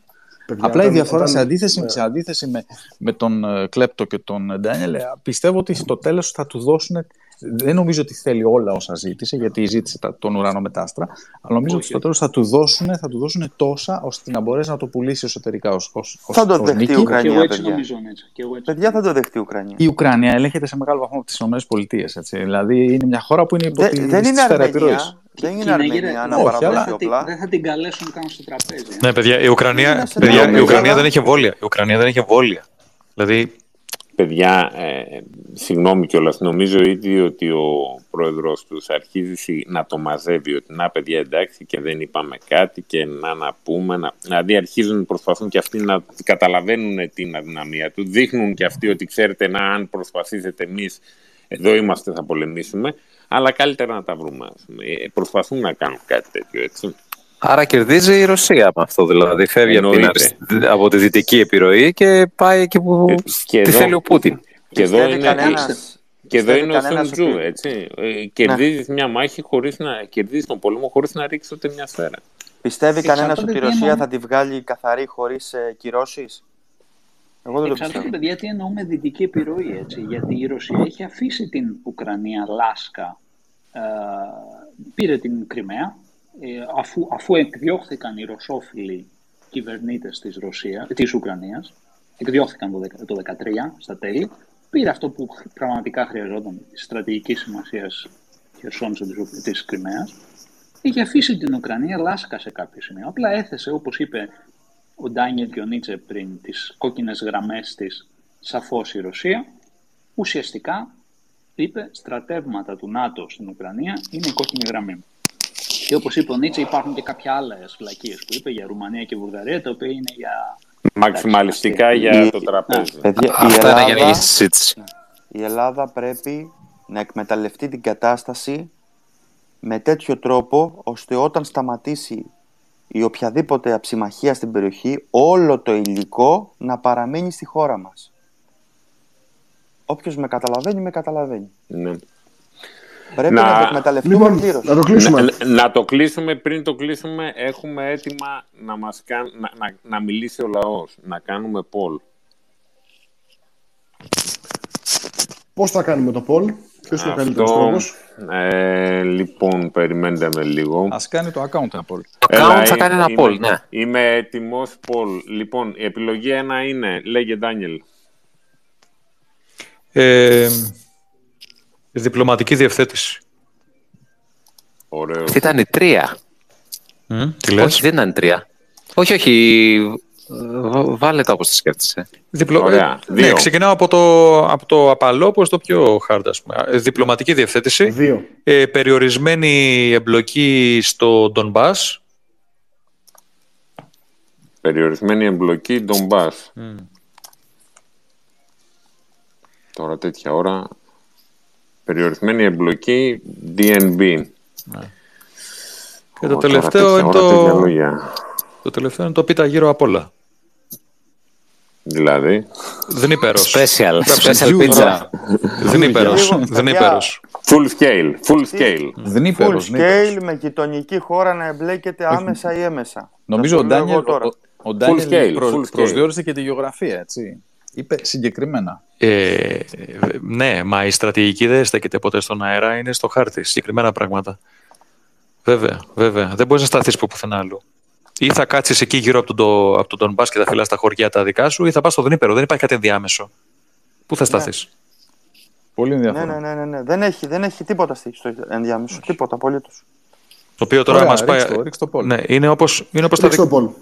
είναι όπως τα δικά μας τα βόρεια σύνορα, τα οποία δεν είναι φυσικά. Λοιπόν, το ερώτημα είναι εσείς τι πιστεύετε ότι θα γίνει στην Ουκρανία; Διπλωματική διευθέτηση, περιορισμένη εμπλοκή των ΠΑΣ, full scale. Mm. Τα πάντα. Και πάμε tweet. Και ναι, το ουίσκι είναι single malt, παιδιά. Δεν υπάρχει single blended. OK, okay. εντάξει, είπα βλακεία.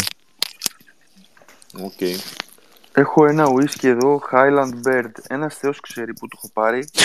του λίτρου, καραβίσιο, χωρίς ασφάλεια.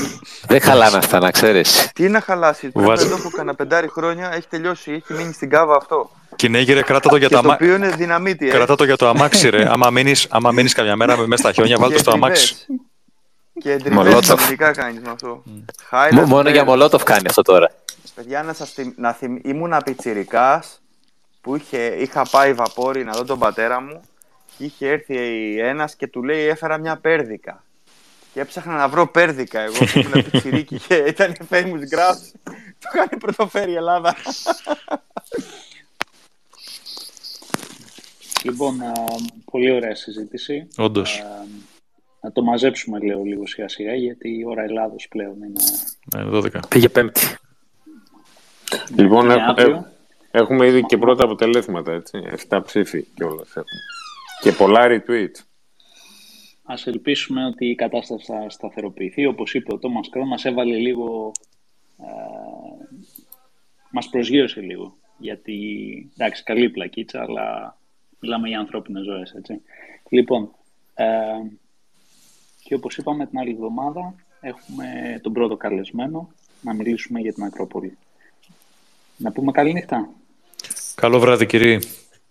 Καλό βράδυ σε όλους σας. Ευχαριστούμε πάρα πολύ. Και, και, και, και, σας ευχαριστούμε πολύ. Και ειρήνη στην Ουκρανία από μένα. Ειρήνη σε όλο τον κόσμο. Γεια σας. Ειρήνους μηχανοκίνητους σχηματισμούς. Καλή νύχτα. Γεια σας.